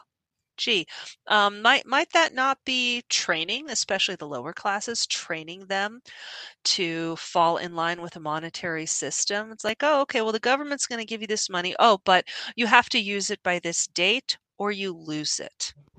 Hmm. Yeah, that. Gee, that's not disturbing. Um, so you know, this uh, again back back to how, how they're going to be spying on us even more. Okay, so the banking industry, et cetera, they want us to they want to have enough leverage on us to keep us in line. Well, guess what else is spying on us? Hmm. Digital thermostats. Do you remember hearing about Colorado earlier this summer? Yeah, uh, people were enrolled in a voluntary temperature monitoring program they suddenly lost all control over their home thermostats. Yes, yes. So the goal is, of course, to digitally map all things, living and non living. Every single thing in nature is going to have a digital ID because once you catalog something, once you map it out, now you can track them. Now you can control them. And it's not just Colorado. I mean, I opened up a piece of mail that was very disturbing to me just yesterday called my heating bill. Yeah, our very own heating bill, PNM. They had they were you know that they always have your bill and then they have a few uh, extra flyers etc for for things going on in the neighborhood or other incentives well they've got an incentive now a $50 incentive to get a google thermostat. Oh, really now? Yeah, a Google thermostat. That way you can, uh, um, you know, you, you can monitor your home's temperature even when you're not at home. Well, gee, who else can monitor that? Hmm. Yeah. Scary stuff, folks. Oh, that means that now through Google, everyone who has one of these thermostats, oh, blackouts coming, brownouts coming. Oh, you guys, your carbon footprint in Albuquerque is getting too big. Uh, we need to squash that. So, guess what? Now, no one can heat their homes above 62 degrees. Hypothetical, folks, but it's coming. It's here. They call it the Nest thermostat. Oh, fine tune your comfort. It can turn itself down when you leave the house so you don't waste energy on an empty home. It will it will automatically sense who's in the home, how many, energy saving smarts, cozy price, control from anywhere, support a clean energy future. Don't do it. Don't do it, folks. Stay, stay the heck away from this. Stay away. Because if you can control your home's thermostat, and if this is a smart system that can that can see, oh, who's in what room, who's in the house, how many people are in the house, how much, how many degrees do we have to turn this up? If you can control that, someone else can control it. Someone else can take control away from you. Yeah. Ask those people in Colorado how that worked out for them. So the infrastructure for this lockdown police state, it's already in place. Already in place. And and if you buy into the smart refrigerators, the smart cars, the banking system, the the smart thermostats, hello, then you are going to be controllable because the aspects of your life around your life that you've worked for, the, these things that are supposedly for comfort, convenience, for safety, for security, they're going to be used to lock you down. Remember, we already got a taste of it in 2020. There are 1 billion digital surveillance cameras connected to the internet worldwide, and 50 million of them are in the US. That is more per capita than they have in China. And that's according to this engineer from India, Jabbi. The difference here people in China know they're being watched 24 7. Again, like we said earlier, they're compliant. They know that there will be penalties for violating the rules. They know that they are slaves and they've accepted it. But in the US, according to Jabbi, they're already doing this surveillance. The only difference is they haven't told us yet. We're already in the same global system of surveillance. You know have some call it uh, Internet of Eyes? Well, it also has ears. They're tracking everything you do, just like in Nazi Germany or Soviet Union. But in this case, it's not human intelligence, it's artificial intelligence. And unlike in China, where they know what their lot in life is, most of us here in America, we're still oblivious. But this prison is built on oppression and collection. It feeds on data, your data. Remember Facebook getting in trouble because, uh, oh, yeah, selling your data to third parties. Oh, it wasn't just third parties. Um, China, NSA, the US government. Yeah, we're told safety, security, and convenience. Mm, those are the three catchwords used to draw us in. Convenience. Hey, who doesn't like convenience? You know, some people say that uh, necessity was the mother of invention. Well, if necessity was the mother of invention, then um, convenience was the father of luxury. Yeah. And these prison walls that are going up around us. And then safety and security. Oh, you know, be afraid, be very afraid, be afraid of COVID, um, be be afraid of you know stuff in your neighborhoods going on.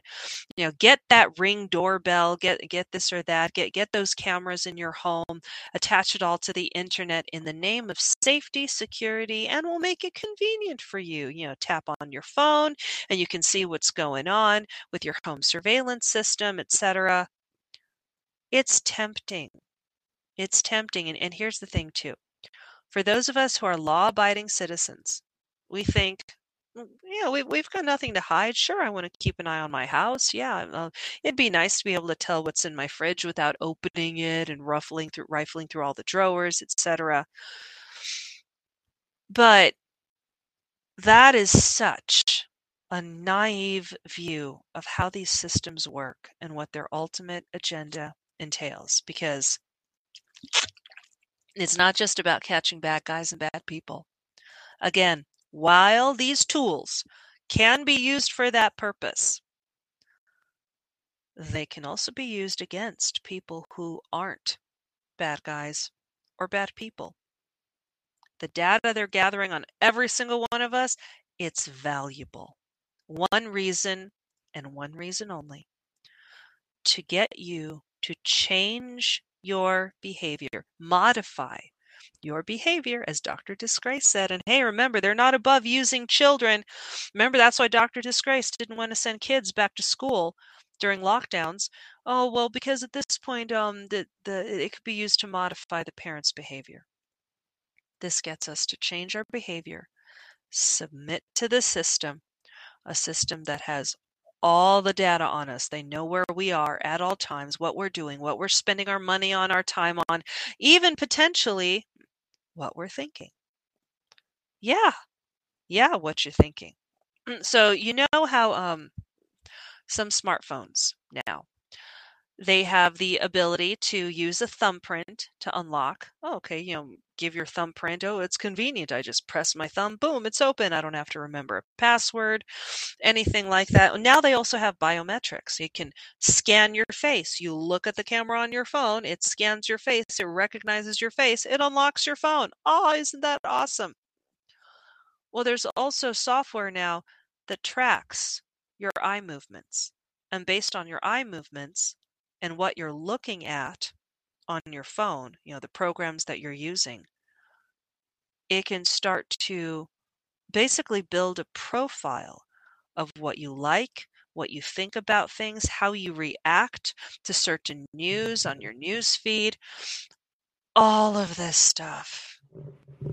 It's data and it's valuable because it lets it, it, it creates an environment where we can be manipulated.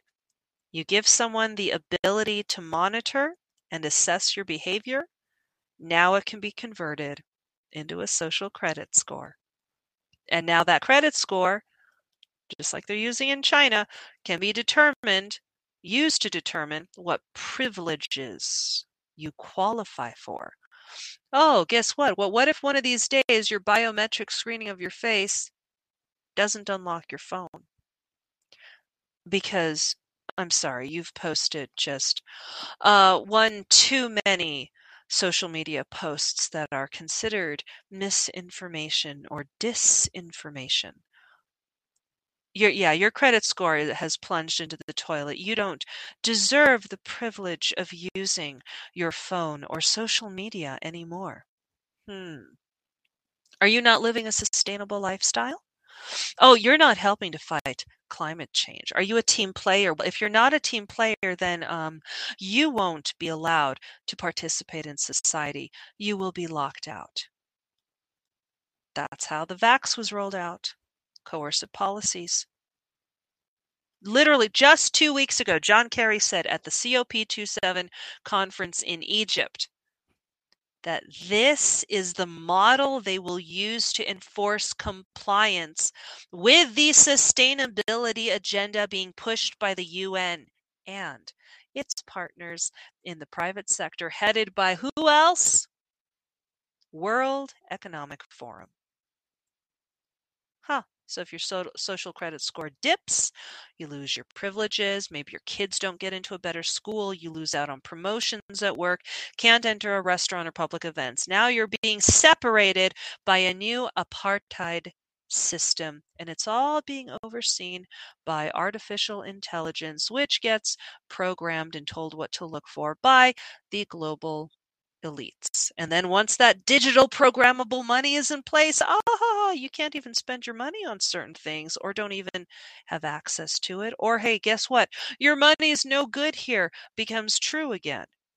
Maybe you can't ooh, spend it outside of your hometown or your neighborhood. God forbid you cross state lines and now you can't buy gas because your money is only good within a hundred mile radius this is all possible. And of course, you know, digital ID required for everything. Soon you won't be able to access any government or public services, travel across national borders, even access health care. And here's the thing they think, they being the global elites, who want and crave power over every single man, woman, and child on the planet, they think they can get away with this because 5.5 billion out of 7.5 billion people already complied with their dry run COVID 19 lockdowns. It was the dress rehearsal, the jab, the mask, accepting the passport. Most of the country, most of the world fell in line. They think, okay, this, this went very well, 75% success rate or more. Perfect. So we can we can fight back though. I don't want to leave you all with all the doom and gloom. Don't worry. But it is going to mean inconvenience. It is going to mean that you're going to have to resolve not to become a digital slave. So we're gonna we're gonna hit up some of the solutions um, after we take a music break. Give you all a little break. Give you give you all a, a, a little little something for your ears to enjoy. Kind of unhook a little bit. But we will be back with some of the solutions for you, and I think you're going to like some of these. Some of these, I know some people are going to go, "Oh no!"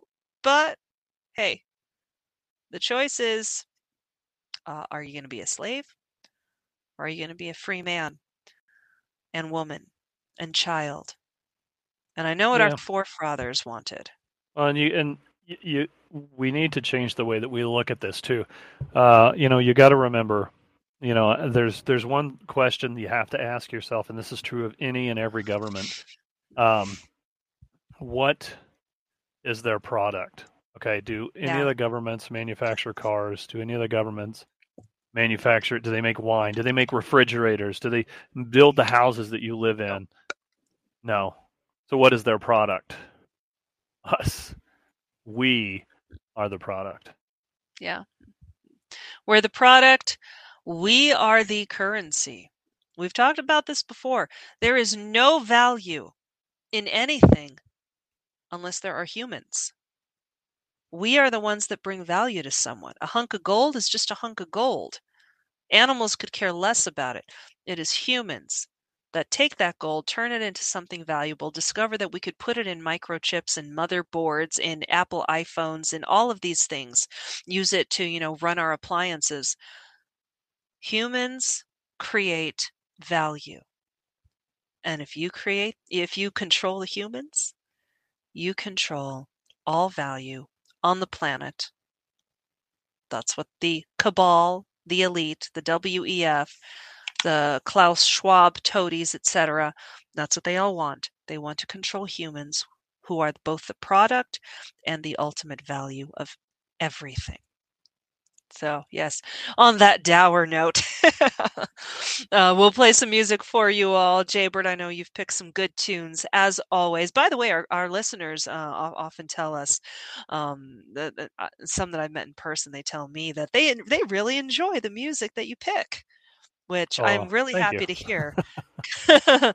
Because he doesn't he doesn't just you know pick these on a whim, folks. Well, occasionally, occasionally you have a good whim, but uh, he actually thinks long and hard about about the music that he's putting out there for you all. So enjoy the tunes, Jaybird, anytime you're ready to go, and we will see you all on the other side of the break. Enjoy the music.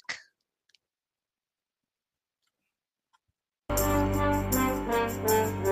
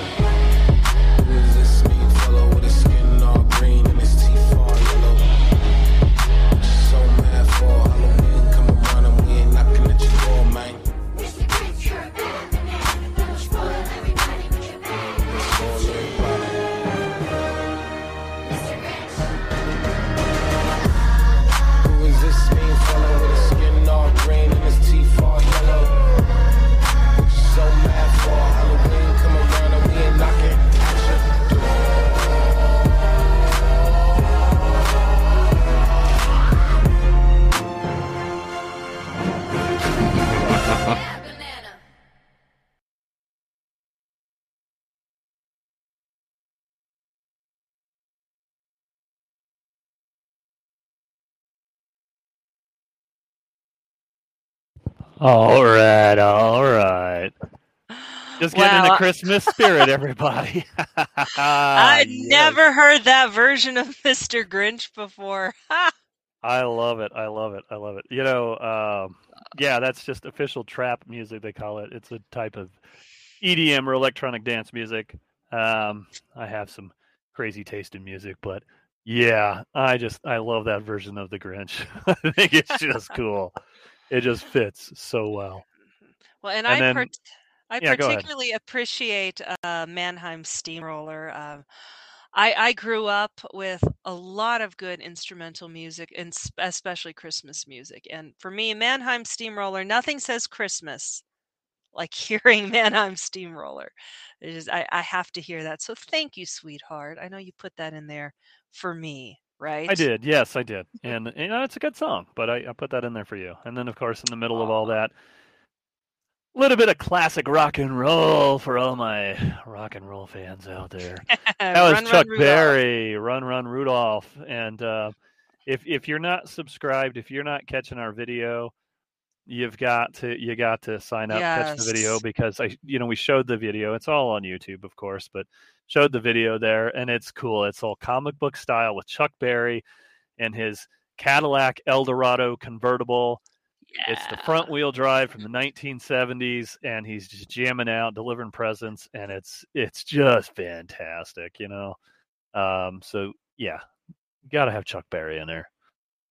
But um, yeah, so you know we're getting we're getting ramped up for Christmas. I don't know, are you guys ready for Christmas? Um, Absolutely. Absolutely. we're Uh, well, there. we we need to get our tree up still. Still. Yeah, I I know some people get it up on Thanksgiving or right after Thanksgiving. Our our let's just put it this way. Our tree gets put up whenever it gets put up. yeah, we'll we'll put it up. It's no rush because we'll put it up and it'll be up until March, so we'll have plenty of time with the tree. That's right. That's right. Yeah, we'll let the kids en- enjoy it. You know, we we we really stretch the whole 12 days of Christmas to gosh, I don't know, a few months of Christmas 12, maybe? 12 weeks of Christmas. yeah, there you go. There you go. But hey, you know, we're we're with family, so it's all good. So back to finish off. Um, for those of you, if you've just joined us, you're listening to Kiva 1600 AM, rockoftalk.com, abq.fm, and uh, oh, you can also hear us on Kiva.am. Watch us on rockoftalk.tv, Roku, Amazon Fire. Hear us on Stitcher, Spotify, SoundCloud. You know, everywhere you can get us. Get the app. Of course, the app is great. Uh, you can get it on your Google or your uh, Apple iPhone or Android. And don't iPhone. yeah, rotten iPhone, unfortunately, you know, the CCP supporting iPhone. And and there are, by the way, there are alternatives to some of the mainstream phones out there. The hard part, of course, is support. And we've even looked at that because we're like, okay, we really don't want to go with Samsung anymore, but we don't want to go with this. and We don't want an Android phone, but what are the alternatives? Unfortunately, uh, the market's kind of been cornered by a few big companies and producers of hardware. So there aren't that many options. If we come across some good ones, though, we will definitely let you all know. We're still keeping an eye on the Linux. What was it called, sweetie? Pine phone? I Pine think? phone. Uh, Pine Yeah. phone has a couple of versions. They've got the Pine phone 64, um, and then uh, I think there's a Pine phone Pro, Mhm. and those are those are really cool. Those are they're really they're stripped down. Um, and that's not to say that they're you know like 20 year old phones, but I mean they don't have a lot of bloatware in them and um, so you, you- you're not getting a bunch of crap like you do with a, an android or an uh, ios phone right. but the thing is it's it you know and they do tell you this um, on their website and if you want to check it out it's pine64.org um, Mhm. but you know they they do really they they they warn you that these are uh, if you're the kind of person that just wants a point and shoot you know one button does all kind of phone um, this is not the phone for you because you know you will need to um, you, you need to know a little bit about how the phone operates and how you want to set up because it's it's really kind of up to you to get it set up the way you want it to be running um, as far as programs and all that stuff so um, but it's great because it's a good phone that um, you know it's it's not uh, It's not Uh, full of all the Google stuff that's automatically already tracking your every move. right You And- can basically decide. And it also has what they call kill switches in there they're little toggle switches um, where you can turn off LTE, which is your um, your the phone portion of it. You can turn off your cameras. You can turn off the Wi-Fi, Bluetooth, turn off the microphones. So you can take this thing, flip the switches, and you don't even need a Faraday cage for it. Um, you Yeah. can you can just if if you need to disable the phone, you can completely disable the phone. Whereas even even with your iPhones, with your Android phones, even if you turn them off, they're never fully Mhm. disconnected from the network. Nope. So Nope. um, these, if you're if you're if you're wanting a phone that um, you can go off grid with, you know this is one of the best ones, the Pine phone. Yeah, right now this is probably as as close as you can get. I would still recommend a Faraday bag along with it, yeah, just in case.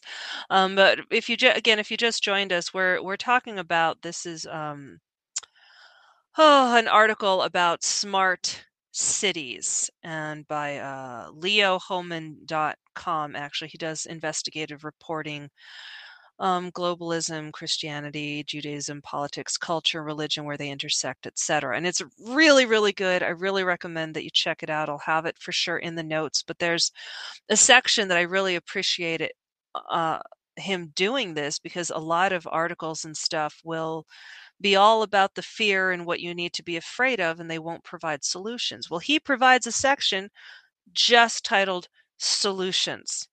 And that's kind of what we started talking about here with the Pine phone. Ditch all unnecessary devices. Um, Apple Watches, you know, those cool things that uh, take your pulse for you and your heart rate, and even, uh, and some of them I think can even tell your oxygen. Not sure how they do that.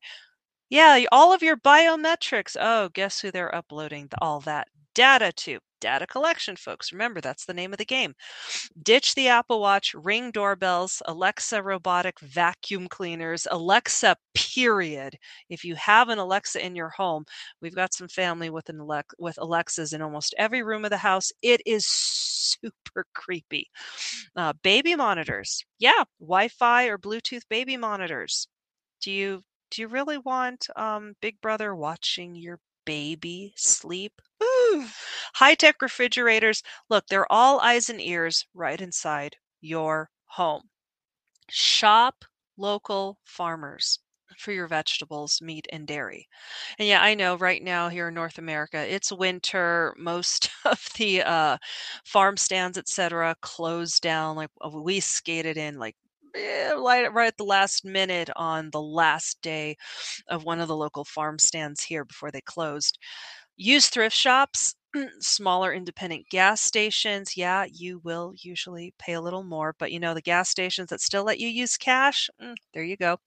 It's always better to buy cash with cash from uh, local mom and pop retailers who don't have cameras on you from the time you walk into the store till the time you walk out. And by the way, back to vegetables, meat, and dairy, you know, we've got uh, several dairies not in Albuquerque, but around Albuquerque. There's a couple of them. I know there's DeSmet's down south of Albuquerque. Um, we've got Schwebach Farms out in Moriarty. Moriarty. There's you know there, there's several all around the Albuquerque and Santa Fe area.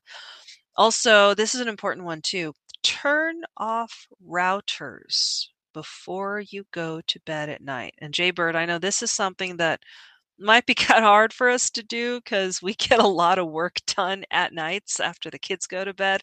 Yeah. But I've been really, I've been really considering this. Um, you know, okay, we're finally ready to go to sleep. Let's turn off our router and uh, you know take the phones off Wi-Fi. And you know our our alarms will still go off in the morning, but then uh, we're unplugging the entire house for that for that night. Use Faraday bags for phones when traveling, but hey, you know, at, at some point you're going to have to disable your cell phones if you want to remain free. Hence, looking at the Pine phone option. Develop parallel systems focusing on low tech alternatives. So, in the tech sphere, well, of course, President Donald Trump led the way on this. Uh, he created Truth Social. Um, you know, there was also Gab, there was GETTR, alternative social media, alternative to YouTube platform is um, well, there's Rumble, there's BitChute, Vimeo. Eh, they sometimes get in. Uh, if they're pressured, they will actually take down videos, unfortunately. But you, you have to have parallel systems. Like, okay, uh, we we can't spend our money here. We're not going to go here. Um, who are you going to bank with? Try to find a local bank a local bank that uh, you know unlike bank of america or chase bank etc um, may, may not try to force you into this digital currency system and it isn't trying to go completely cashless and also if you guys have any other ideas on how to disrupt and disable this th- this sort of internet beast's appetite if you will for gathering data um, feel free to share that with us. Feel free. It's it's something that we we're all going to have to look for ways where we are in order to do this. and and some of uh, Leo Leo Hohmann's own own listen oh not listeners viewers I guess for for his own blog um, they give they give ideas as well. There's way too many. I can't possibly go through all of it, but you guys can take a look at the comments because they've got some they've got some good ideas in there as well. So, oh, by the way, one of the ones that uh, we know about is you can actually use your microwave as a temporary Faraday cage. you, yeah, it, I know it sounds weird, but I stick food in there. Eh, actually, it doesn't do you and your food a whole lot of favors to nuke it. Literally, nuke it. Microwaves. Um, it kind of changes the nutritional value and content of your food. But a microwave is a great place to, say, stick a phone or an extra radio or set of um, you know little little handheld mini radios because hey, if an EMP goes off or something, you know, whatever's in the microwave is safe. You know, there you go. I don't know. You got you got anything else from personal experience, Jaybird? Because I know that Well, that's one. No, I mean, um, you know, we we have two-way radios um, that we've got set up and ready to use. You know, that's another thing. Um, you know, I've looked into different things. Uh, you know, I found a couple of little devices that would allow you to kind of make your own mesh network, but the problem with that is um, the the range on them is not it's not Yeah. huge. So if I wanted to communicate with somebody that is say, you know, 10 or 15 miles away, I'm going to have to have hmm probably three or four of these mesh nodes set up, which you know eh, you can kind of do, but you you may need a little power for them, or you may be going guerrilla in that aspect. So you know, I mean, those those are some things that I've looked at as well. You know, and then of course, you know, we've got we got our our uh, camping gear, we'll call it that, in the uh, trailer ready to go. Um, so you know, if we need to, we can just you know hook that up and and, and bug out. Um, but you know, the other thing too is just you know, like you said, disconnect from as much as you can. And I know that's hard Yeah. in today's society, where you know, as we just talked about, you know, there's a push for even currency going digital. Everything is going digital. Everything's going digital. Yep. I mean, when was the last time that you bought a laptop that had an optical drive? In other words, a drive where you could put in your DVD and watch it. They're, they just don't make those anymore because everything's cloud based, meaning you're all connected. It's all connected. It's all connected uh, to Yeah. some some service somewhere. So, um, you know, we've got we've got cameras here at the house, and um, you know, if you're doing something like that, do something hardwired Closed if you circuit. can. Clo- yeah, Yeah. it definitely needs to be closed circuit. Um, um, you know, don't do this Wi-Fi thing. You know, what you can do with um, the Ring and all that stuff. I'm not saying those are bad companies or anything, but you know, all that stuff is going to a cloud, and um, it can easily be shut down. It can easily easily be hacked. Somebody else can see it. Um, you know, so uh, you know, and and it it really kind of comes down to like for me as a sound guy. I know there are all kinds of s- setups now that are all wireless, wireless speakers and wireless mics and all that. And honestly, I hate all those things. I, I like just the old school analog, using hard wires, you know, hard lines, that Mhm. sort of thing. Um, if you can if you can hard line your life, so to speak, um, you're going to be a lot safer. But if you're if you're going Wi-Fi on everything, you're just putting yourself at huge risk. and the cloud yeah uh, and and one example because this needs to hit home for us here in albuquerque you know we mentioned how hey we had the red light cameras so every one of us who ran through an intersection or even just drove through legally through an intersection even if the light was green potentially our license plates were being kept track of we had that here uh, might still be happening with tim Tim Keller's. Oh, what is it he he got around that with? Was it little vans? Uh, yeah, he said, well, they're they're not like red light cameras. They're cameras in vans, so it's like a mobile thing, something like that. Yeah, might We still be surveilling us that way. Yeah, we we can move them around. That makes it all kinds of better. Whatever. Well, apparently, though, the uh, city of Albuquerque began s- installing smart signals. This was published on KRQE in September of this year, folks. And, and of course, they're heralding this as a wonderful thing. It's been years in the making. We're finally installing signals. So, on lead and coal, uh, you know exactly what I'm talking about here, Jay Bird. You know, it's a spot where many drivers speed, you know, down that hill, especially.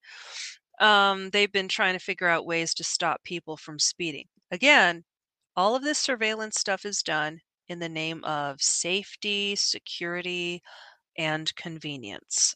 well, back in September, they started construction on these smart lights, these smart traffic signals. Basically, what it, what it's going to do is if you're approaching the light and you are speeding, the light will turn red. The smart signals, this is according to the article, will turn red if they detect speeders coming their way. So, unless you are going the speed limit, you may not be presented with a green light. So, it's something that should reduce speeding in the area and make the roadways hopefully a lot safer, said Department of Municipal Development spokesperson Scott Kilk. The city also addressed concerns raised by drivers, saying that the new lights could create backups. They say that shouldn't be an issue. Hmm. The new signals on lead and coal should be up and running sometime in December. The city is also looking at other areas along lead and coal to install the rest in red signals in the near future. Remember, folks, that the point of surveillance is to get you to modify or change your behavior. So these smart signals, these red lights, will sense you blasting down the street at 50 miles over the speed limit, or maybe you're just going three miles over the speed limit. Doesn't matter. It's an infraction. And then that information, that signal, that surveillance is turned immediately into a punishment. Oh, you're speeding. You're breaking the speed limit. No green light for you. No green light for speeders. You get you speed, you get red light. See how this works? It's a training module, much like training rats. Um, if if you've ever done one of those studies, it's fascinating. Um, ba- basically, uh, you know, risk and reward. Oh, you know, you, you get rewarded. Okay, you'll repeat that behavior. You don't get rewarded. In fact, you get punished. You won't repeat that behavior. It's a behavior modification module that they're going to install in our traffic lights. They are installing it, folks. It's supposed to go online in December. In fact, So- Jaybird, I, part part of me kind of wants to go by and test it out in December when it comes online. Uh, I don't want to be anywhere here. near those cameras. Look, we. how many times? How many times in a single day have you seen people cruising through a light? Um, uh, it's a red light, Yeah, and they just they just blast through it. because Um, I. I just I, I don't see how this is a good idea in any way at all. Um, Yeah. You've got a speeder, somebody speeding down the road. You already have um, a, a community that has a propensity to run red lights, and now you're you're really putting the rest of the community at risk by doing this. I'm not saying you allow people to run red lights. No, you put more police out and you let police pull people over, give them tickets, and pound their Mhm. cars. Whatever needs to be done. um, if they don't have a license, get them out of the car, arrest them, impound the car. right, But- right, The point is, we we are already in a situation where we have a lot of accidents because people just run red lights because they're in such a hurry. I don't understand how if if a smart camera sees somebody speeding down the road and they're coming down the road, it's gonna it's gonna turn red. Um, I mean, how quickly? I mean, what what? It's it's I can't wrap my head around this. It's like you're you're generating more accidents in my mind Mhm. by putting these things up than um than by using other methods. You know, such as you know actually hiring enough police uh, police officers and letting them patrol. Um, you know, we we um, I, I don't think we really have any patrol officers anymore. I don't think they're allowed to patrol. I think they're only allowed to answer to certain types of calls now. So Mm. instead of you know setting up more red lights with more potential accidents, bring in more police officers and and let them patrol and pull people over when they see this stuff. Well, and that's a very good point on this is that the people who will be punished and then subsequently rewarded but with you know red lights and green lights respectively are the people who pay attention to said traffic lights and will stop at a red. Whereas like you said people who are quite willing to blast through a red light and take that chance that they might you know kill themselves or someone else this isn't going to stop them. It is only going it's going to punish at large for the most part the law abiding citizens as opposed to the criminal citizens. Now, some people might say, "Oh, well, if you're speeding, you're already breaking the law." Uh, Okay, yeah, uh, I'm sorry. A criminal does not, uh, uh, speeding does not a felon make. Um, and even speeding by, say, you know, two, three, five miles per hour over the speed limit, what have you, that that doesn't mean that you're knocking off a bank or, oh, hey, yeah, like we talked about earlier, uh, breaking into a judge's home and beating a woman with a metal baton. Mm, no, And not the same. on Not burying her. yeah, not the same thing. Not the same thing at all. But understand that the criminals who don't care for the law, don't who who don't care about, you know, violating your constitutional rights, invading your personal property, invading your space and assaulting you, they're not going to care about red lights. They're not going to care that, oh, darn it, if I speed down this road, I'm going to get a red light. I don't think they're going to lose sleep over that. Pretty sure they never lost sleep over the red light cameras in Albuquerque years ago when they first came to Albuquerque. But there we go. We're we're becoming a smart city. Is that too is that really smart of Albuquerque? Hmm, I don't know, but yeah, you might want to avoid the lead coal intersection in the future. Yeah, unfortunately. This uh, you know, th- things aren't going too too well here, folks, and uh, this is how they're going to spend our money. You know, our our murder rate, what? It's over over I believe it's over 160 for the year. Let me check ABQ raw. Um A, A, and by the way, ABQ raw, yeah, they they do they they cover as much as they can when you know when it's happening and they cover stuff that you don't even see on KRQE, KOB, oh, I forget what the other one is, channel 4, channel 7, channel 13, etc. Mm-hmm. But yeah, SWAT situation in Northeast Albuquerque ends. Oh, there's the one at the Northeast Albuquerque apartment. Judge identified as murder victim.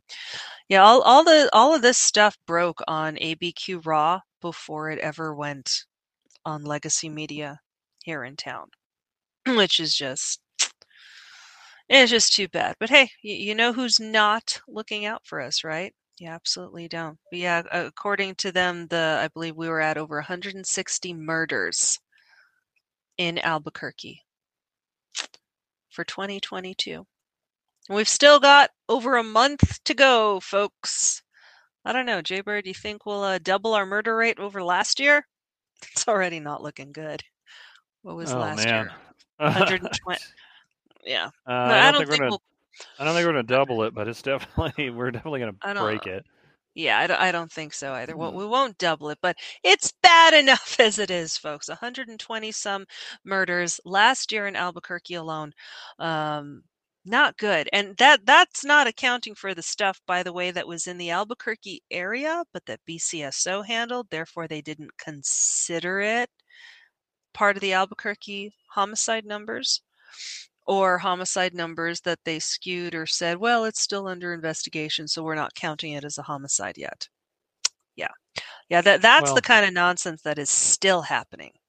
yeah, and the other thing that's happening too is when you look at statistics as they're mentioned on lamestream media, when they're talking about um, gun violence and homicides, Mm, um, they will include um, uh, they will include suicides in that. But then when when you're looking at the stat here for the city for homicides, they don't include suicides, so that the numbers aren't numbers aren't as high. But uh, you know, I mean, there's it. The the scam is is is there. I mean, it's the the, workings are there. You just it, doesn't take a whole lot to look at it, but you can find it. But um, yeah, I mean, you know, we the other day when we were on with Eddie, you know, we talked about this last last Saturday when Eddie came on. You know, he's he's running for the chair of the Republican Party um, of New Mexico, and um, and and you know we, we need him. And you know what I mentioned on the show was, uh, yeah, I'm a Chicago Bears fan, having grown up in the area there. I'm a Chicago Bears fan, but in the last 10 years we've had five different coaches so every two years Yeah. we seem to recycle into a new coach why because we keep losing we keep losing so we we are trying we what we what we've been doing is changing leadership because Yeah. who whatever is there isn't working But somehow here in New Mexico, most of us are too stupid to get that idea. Because what we got is we've got we've got leadership in the Republican Party that just isn't doing anything. And we we just leave them there. We we we're not standing up saying, "Hey, we're not we're not making phone calls to the people who are going to vote in the new chairperson and saying, "Hey, we need a change. Hmm. This isn't working." We for some reason as Republicans in this state, we seem to be fine with, "Oh, well, we're just losing. It's never going to change." Well, of course it's never going to hmm. change if you take that attitude. And that's the attitude that so many people have here. Um, You know, uh, in this last election, a lot of Republicans um, that that we know said they weren't going to vote because it just doesn't matter; they're going to cheat anyway. This this sense of this like this defeated resignation is is the the downfall of this state, and it's it's got to change. You you we've got to change that attitude, otherwise we're never going to win. And so we've got to change the leadership. We've got to get new people in there because you know, whether Steve Pearce is a good businessman or not, whether he's a good guy or not, none of that matters because he's not doing a good job for the Republican Party. Mhm. Robert Aragon, same thing, might be a good lawyer or whatever. Doesn't matter. He's not doing a good job for the Republican Party. We need those guys out. We need somebody in there who's going to make a change and actually work for the conservatives, the Republicans of this state. And I, you know, I don't, I don't care what you say. Writing a letter about the state of this, this, the state of the state, or writing a letter about what the governor is doing, what does that do? It doesn't do anything. Mm-hmm. You get you get your face out there. You put your face out there everywhere you can get it, and you stand up and you make your voice heard, saying, "No, what she's doing is wrong. We're going to fight against it." You don't send out a letter that nobody sees. You stand up, you make your voice heard, and then uh, and then what you do when you do that is the people that that vote for Republicans now feel like, hey, we have somebody who's actually listening, somebody who's wanting to fight for us, somebody who's willing to fight for us, and not somebody who's just willing to sit in an office and type on a keyboard. Yeah, now we would have hope. And hope Exactly. Uh, th- they've done some studies on this that de- uh, Democrats, by and large, are more incentivized to vote when they're angry, when they're against someone or something. Republicans, however, are incentivized to vote when they feel hope, when they feel like there is a chance of winning. So, taking away hope whether whether it's you know from from the democrat lefty side of the media saying oh well you know it's just it's a blue state what can you do? Or even if it comes from the other side of the aisle people are saying oh the game's rigged it's rigged so why vote? Same same difference you all it's it's sowing discouragement and we need hope so badly. By the time that this broadcasts and airs um, the republican state central committee in new mexico will have had their meeting and they will have had, have had voted already on who gets to lead the party for the next several years who gets to lead or for the next year at least who gets to be chairman who gets to direct us going forward and to those 500 or so state central committee members, I hope you guys choose wisely. I hope you choose well. And I hope you don't let your own personal feelings get in the way of what you know to be true. Because we have had too much of establishment types and establishment politicians and failures running the party and running candidates who have no hope of winning. Our Republican voters in this state have been without hope for too long. That's why we lost 2018, 2020, and now 2022.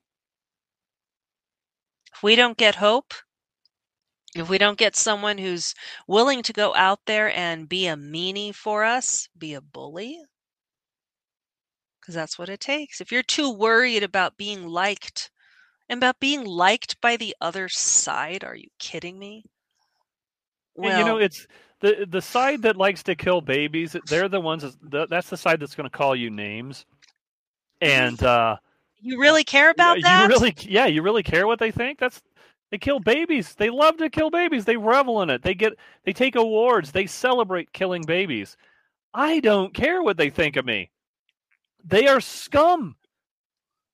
If they mm-hmm. if they revel in killing babies and they think that is that is what that is what they need to be doing, they are scum. I don't care whether they like me or not. I would prefer they didn't like me.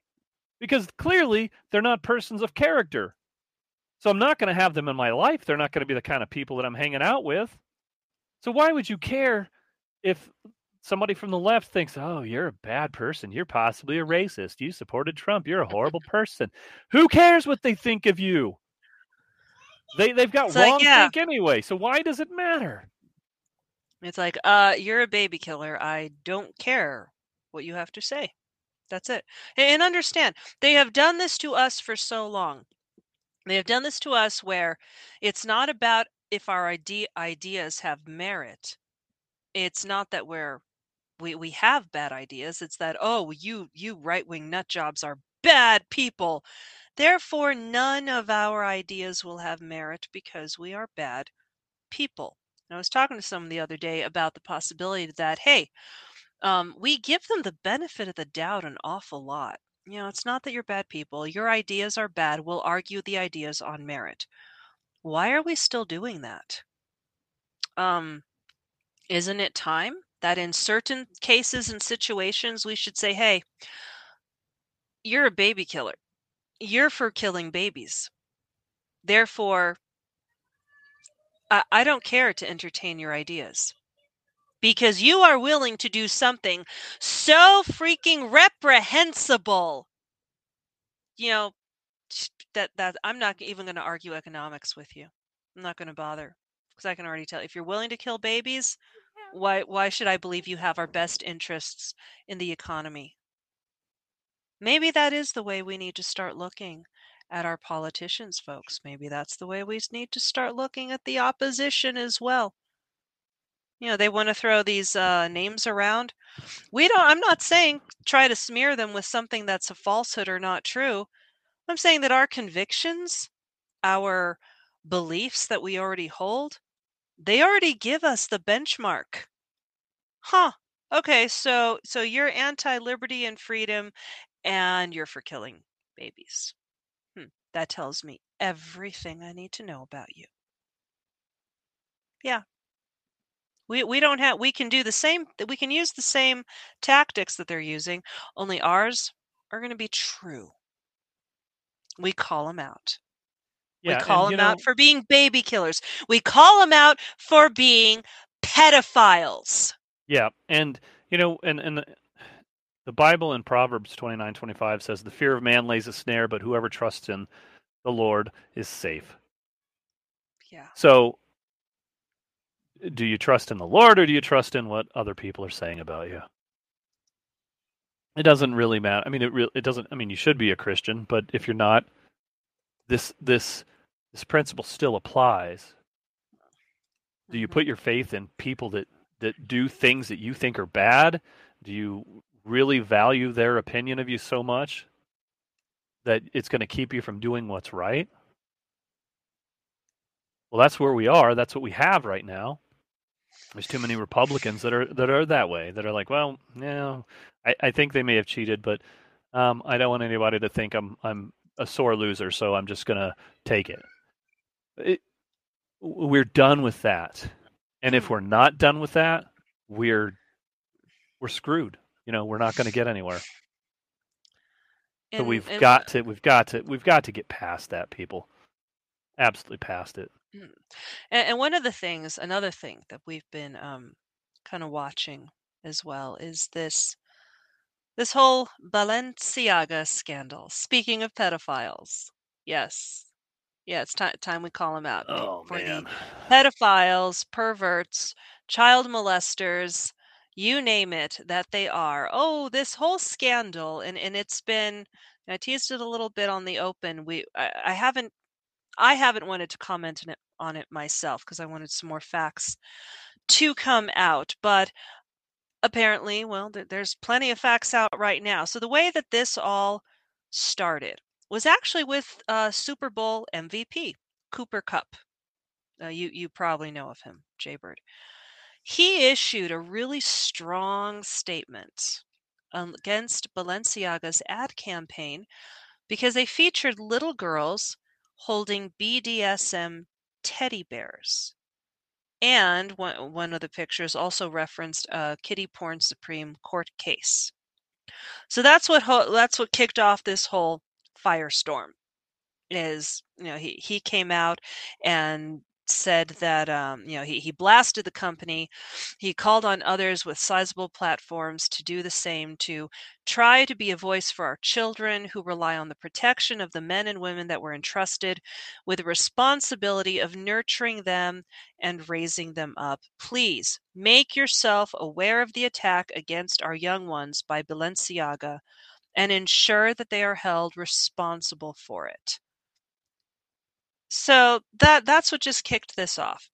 Now, what was fascinating was to watch the response from other famous people like, oh, gee, Kim Kardashian? Yeah, who uh, actually had no response for a while. She needed a few days after the drama to just kind of, you know, reflect on how it made her feel. And, and keep in mind, this all this all started uh, just a few days ago Uh, four or five days ago, I believe. So Kim Kardashian finally responds on November 27th. Well, I've been quiet, not because I haven't been disgusted and outraged by the recent Balenciaga campaigns, but because I wanted an opportunity to speak to their team and understand for myself how this could have happened. You know, as a mother of four, I've been shaken by the disturbing images. The safety of children must be held with the highest regard, and any attempts to normalize child abuse of any kind should have no place in our society, etc., etc. Then she goes on and then says, of course, that she appreciates Balenciaga's removal of the campaigns and their apology. And in speaking with them, I believe they understand the seriousness of the issue and will take the necessary measures for this to never happen again. As for my future with Balenciaga, this is remember this is Kim Kardashian on her Twitter. I'm currently reevaluating my relationship with the brand, basing it off their willingness to accept accountability for something that should never have happened to begin with. In other words, folks, Kim Kardashian has no intention of breaking ties with Balenciaga she is going to keep doing business and just keep trucking along because, oh, they've shown a willingness to accept accountability. Except they haven't.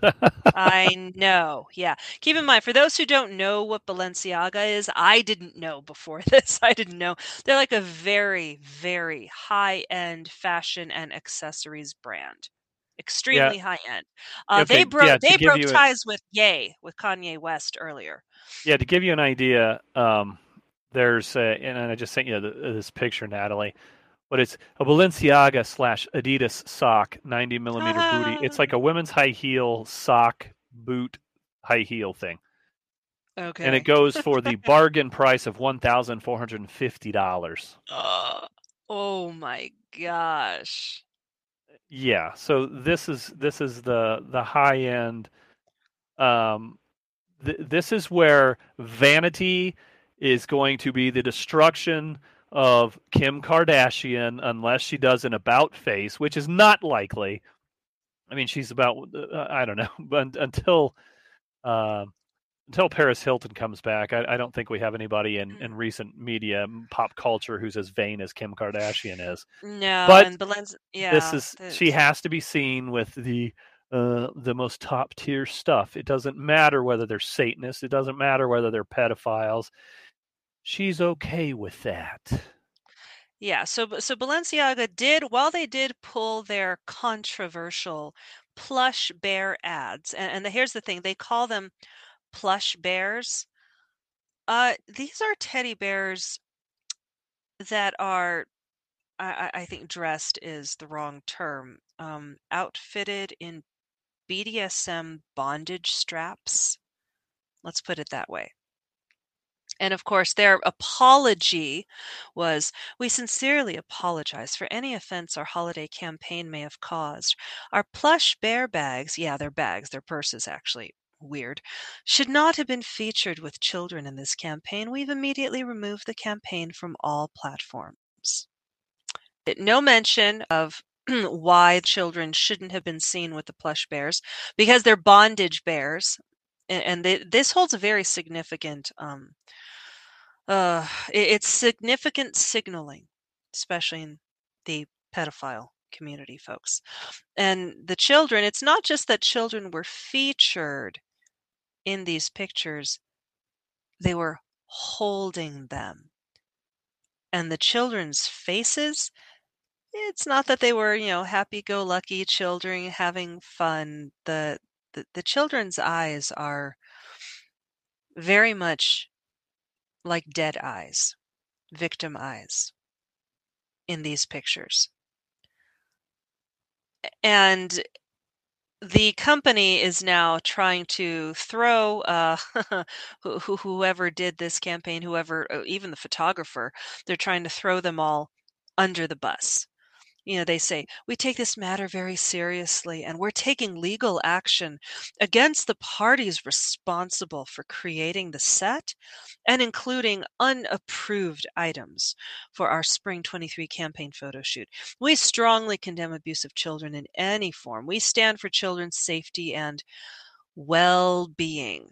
Hmm, yeah, right. Except that, you know, trying to trying to blame some kind of third party for this makes no sense and anyone who works in the advertising industry. You all know that advertising every single aspect of a photo shoot of ads of the setup is critiqued is planned is thought through is discussed. This was not an accident. Uh, toddlers holding bondage bears in photo shoots is not an accident, nor is it an oversight.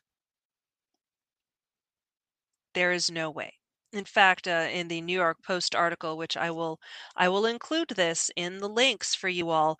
Uh, obviously, you know the article is telling, but you need to scroll down and scroll down to the comments because those uh, those get even better. Tell telling you folks, even better. So in one of the comments here, a professional photographer pitches in. It takes a long time to plan such a campaign and fulfill it. The photo shoot alone would have been hours of work by adults with children and the merchandise, prepping and placing and all else that goes with it. And the disgusting thing is that at no time did the av- adults involved in planning and and and doing this photo shoot say, "Oh, hey, wait a minute, maybe this isn't a good idea." You know, re- reading down further, uh, someone who's in advertising attempt, says attempting to blame the set designer. I'm in advertising, and nothing, I mean nothing, gets placed by accident. Balenciaga marketing people were at that shoot approving everything, and those shots would have had to go through countless people at, at, at basically through editing at Balenciaga to approve every shot. They are definitely to blame. Yeah, and there's another picture too. Um, a little redheaded boy, black hoodie, Oh. black sweats. Um, this Mm. picture is disgusting. Um, and it, and and I don't. I think you have this link, but I, I sent it to you anyway, Mhm. Natalie. But it's uh, it's horribly satanic. Um, there's a little handbag with a Crayola. Looks like a Crayola picture of Satan drawn in there.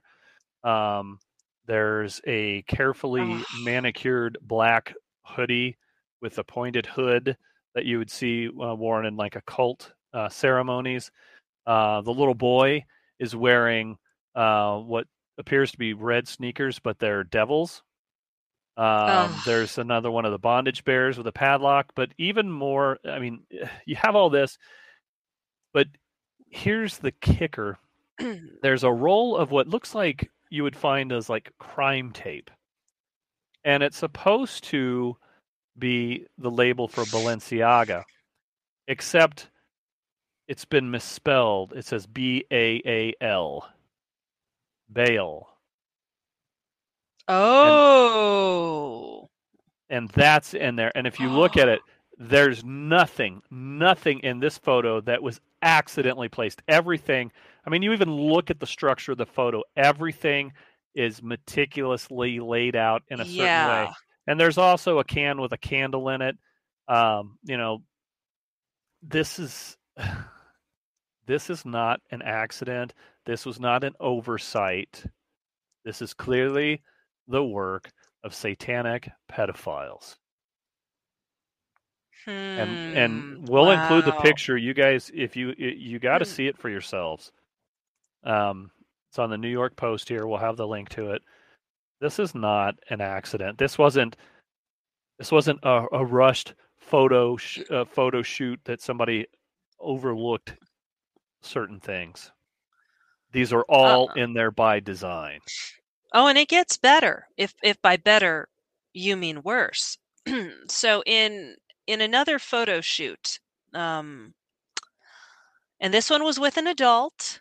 And granted, those are some fantastic shoes that she's modeling and a bag and coat, whatever have you. Uh, Okay, uh, looks like they're in an office setting. Um, this is their this is their spring 23 campaign. Um, she's standing in front of a stack of books, including one book that celebrates an artist, a painter called Michael Borremans. For those of you who don't know, Michael Borremans is a Belgian painter who has some very disturbing work.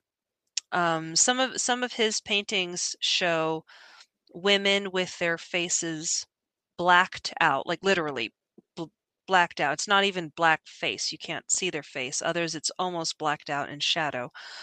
Um, but also eh, among his more disturbing paintings, toddlers covered in blood and castrated, or even holding what looks like severed limbs. You, uh, I'm not going to put any of these photos up. I refuse to. Uh, however, the article from the Daily Mail has some of the more safe pictures from this, well, I hesitate to call him artist, painter, uh, and even some of the safer pictures that they published had to have some areas blurred out. It's that disturbing.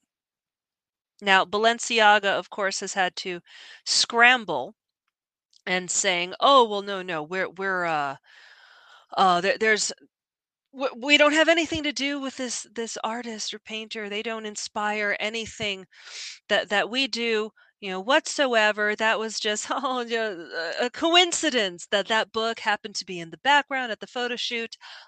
Again, nothing in photo shoots like this, especially for high end fashion companies, is an accident.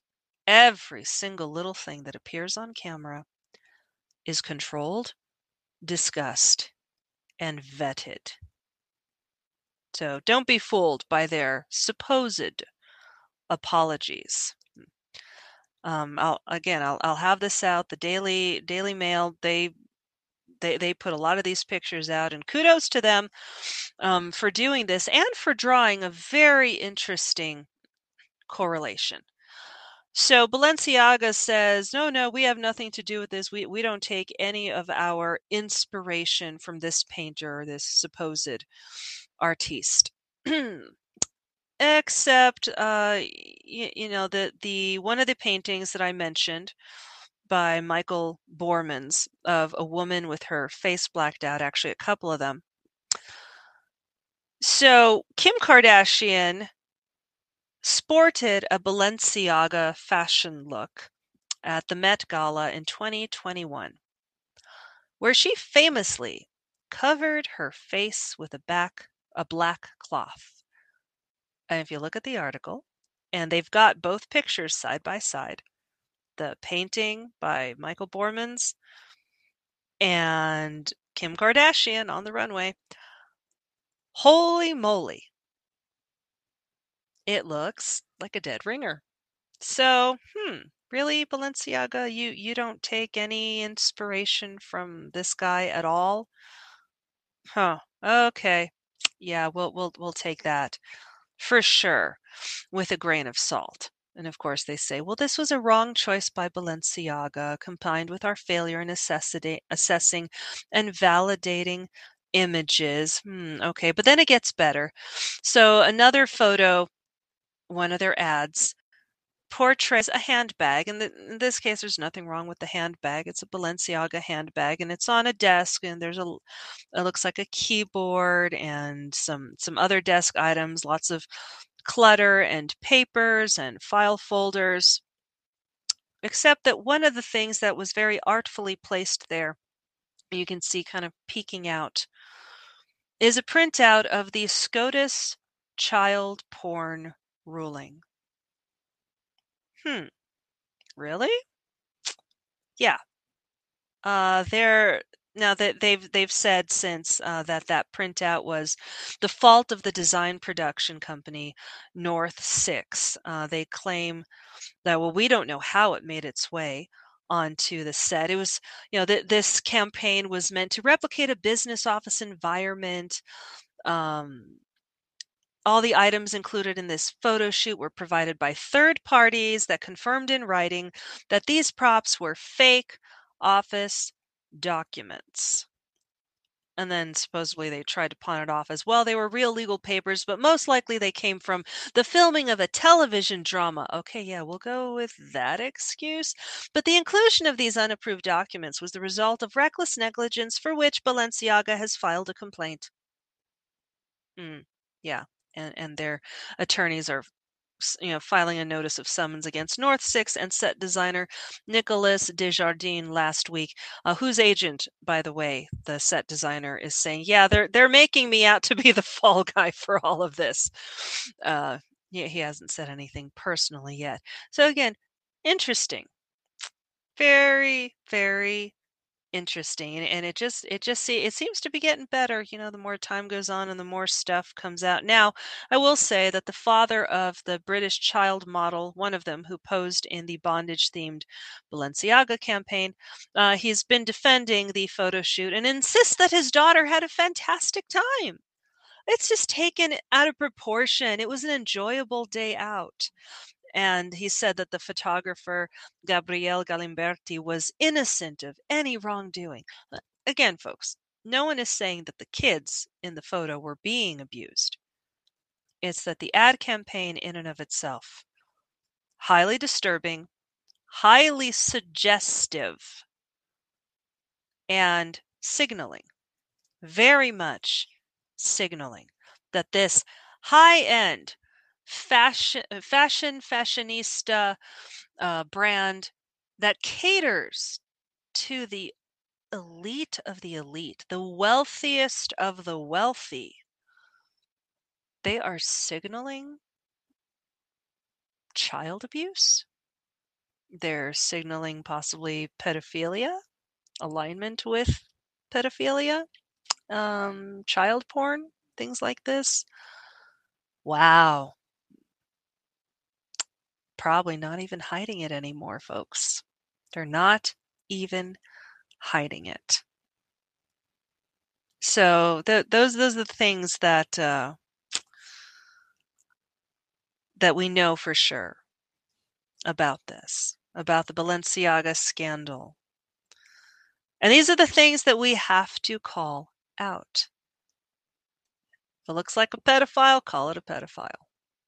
If it looks like child murder, call it that. And uh, well, of course, anyone who's listened to us or watched us or seen the pictures of our family, you know that in our household, we love our babies. We love our children. Hmm, yeah, there's my baby. Come here, baby. Come here, baby. Aww. we love our babies. Yes, you happy? You happy to be with mama? And this Oh, is why we do this. This is why we fight. It is this is why kids. we yeah this is why we call out evil This is why we call out evil, why we call out corruption, why we will not hesitate to call pro abortionists baby killers and people who abuse children pedophiles. It's not just for our kids, folks, it's for all of them. We need to turn this around. Remember, they they're going to sling mud at us. They're going to call us racist, misogynist. It's whatever ists they have, istophobic, phobophobes. Um, okay, we're gonna we're gonna turn around and do the same. Except when we say it, it's gonna be true. And you're gonna go to jail. Hopefully, Hopefully. we'll try. We'll do our darndest. But yeah, we don't we don't need to spew lies about the enemy, folks, because the enemy is not even hiding. They're not even trying to hide their vices anymore. They give us all the material we need. Yeah, we make fun of Joe Biden, the puppet in chief, who's basically declining into dementia because it's out there. The proof is out there. Oh gosh, every day we're like, oh, there he there he goes babbling again. We don't have to make things up. They make it easy. So don't be don't be afraid to call out evil wherever it is, folks. Remember, you can just say no to tyranny and you can stand up for your freedoms and your beliefs. So stay free, New Mexico, and we will see you live next Saturday, 3 to 6 p.m. And we can't wait to take your calls next Saturday here in the Kiva. And where can they reach you to, real quick, before we go? Oh, that's right. Our emails. If you want to email something to us, libertynat at protonmail.com. And your handle, Jaybird? No poll cheating at protonmail.com. N O P O L L C H E A T I N G at protonmail.com. That's right. So stay free, New Mexico. We'll see you next week. Bueno, bye.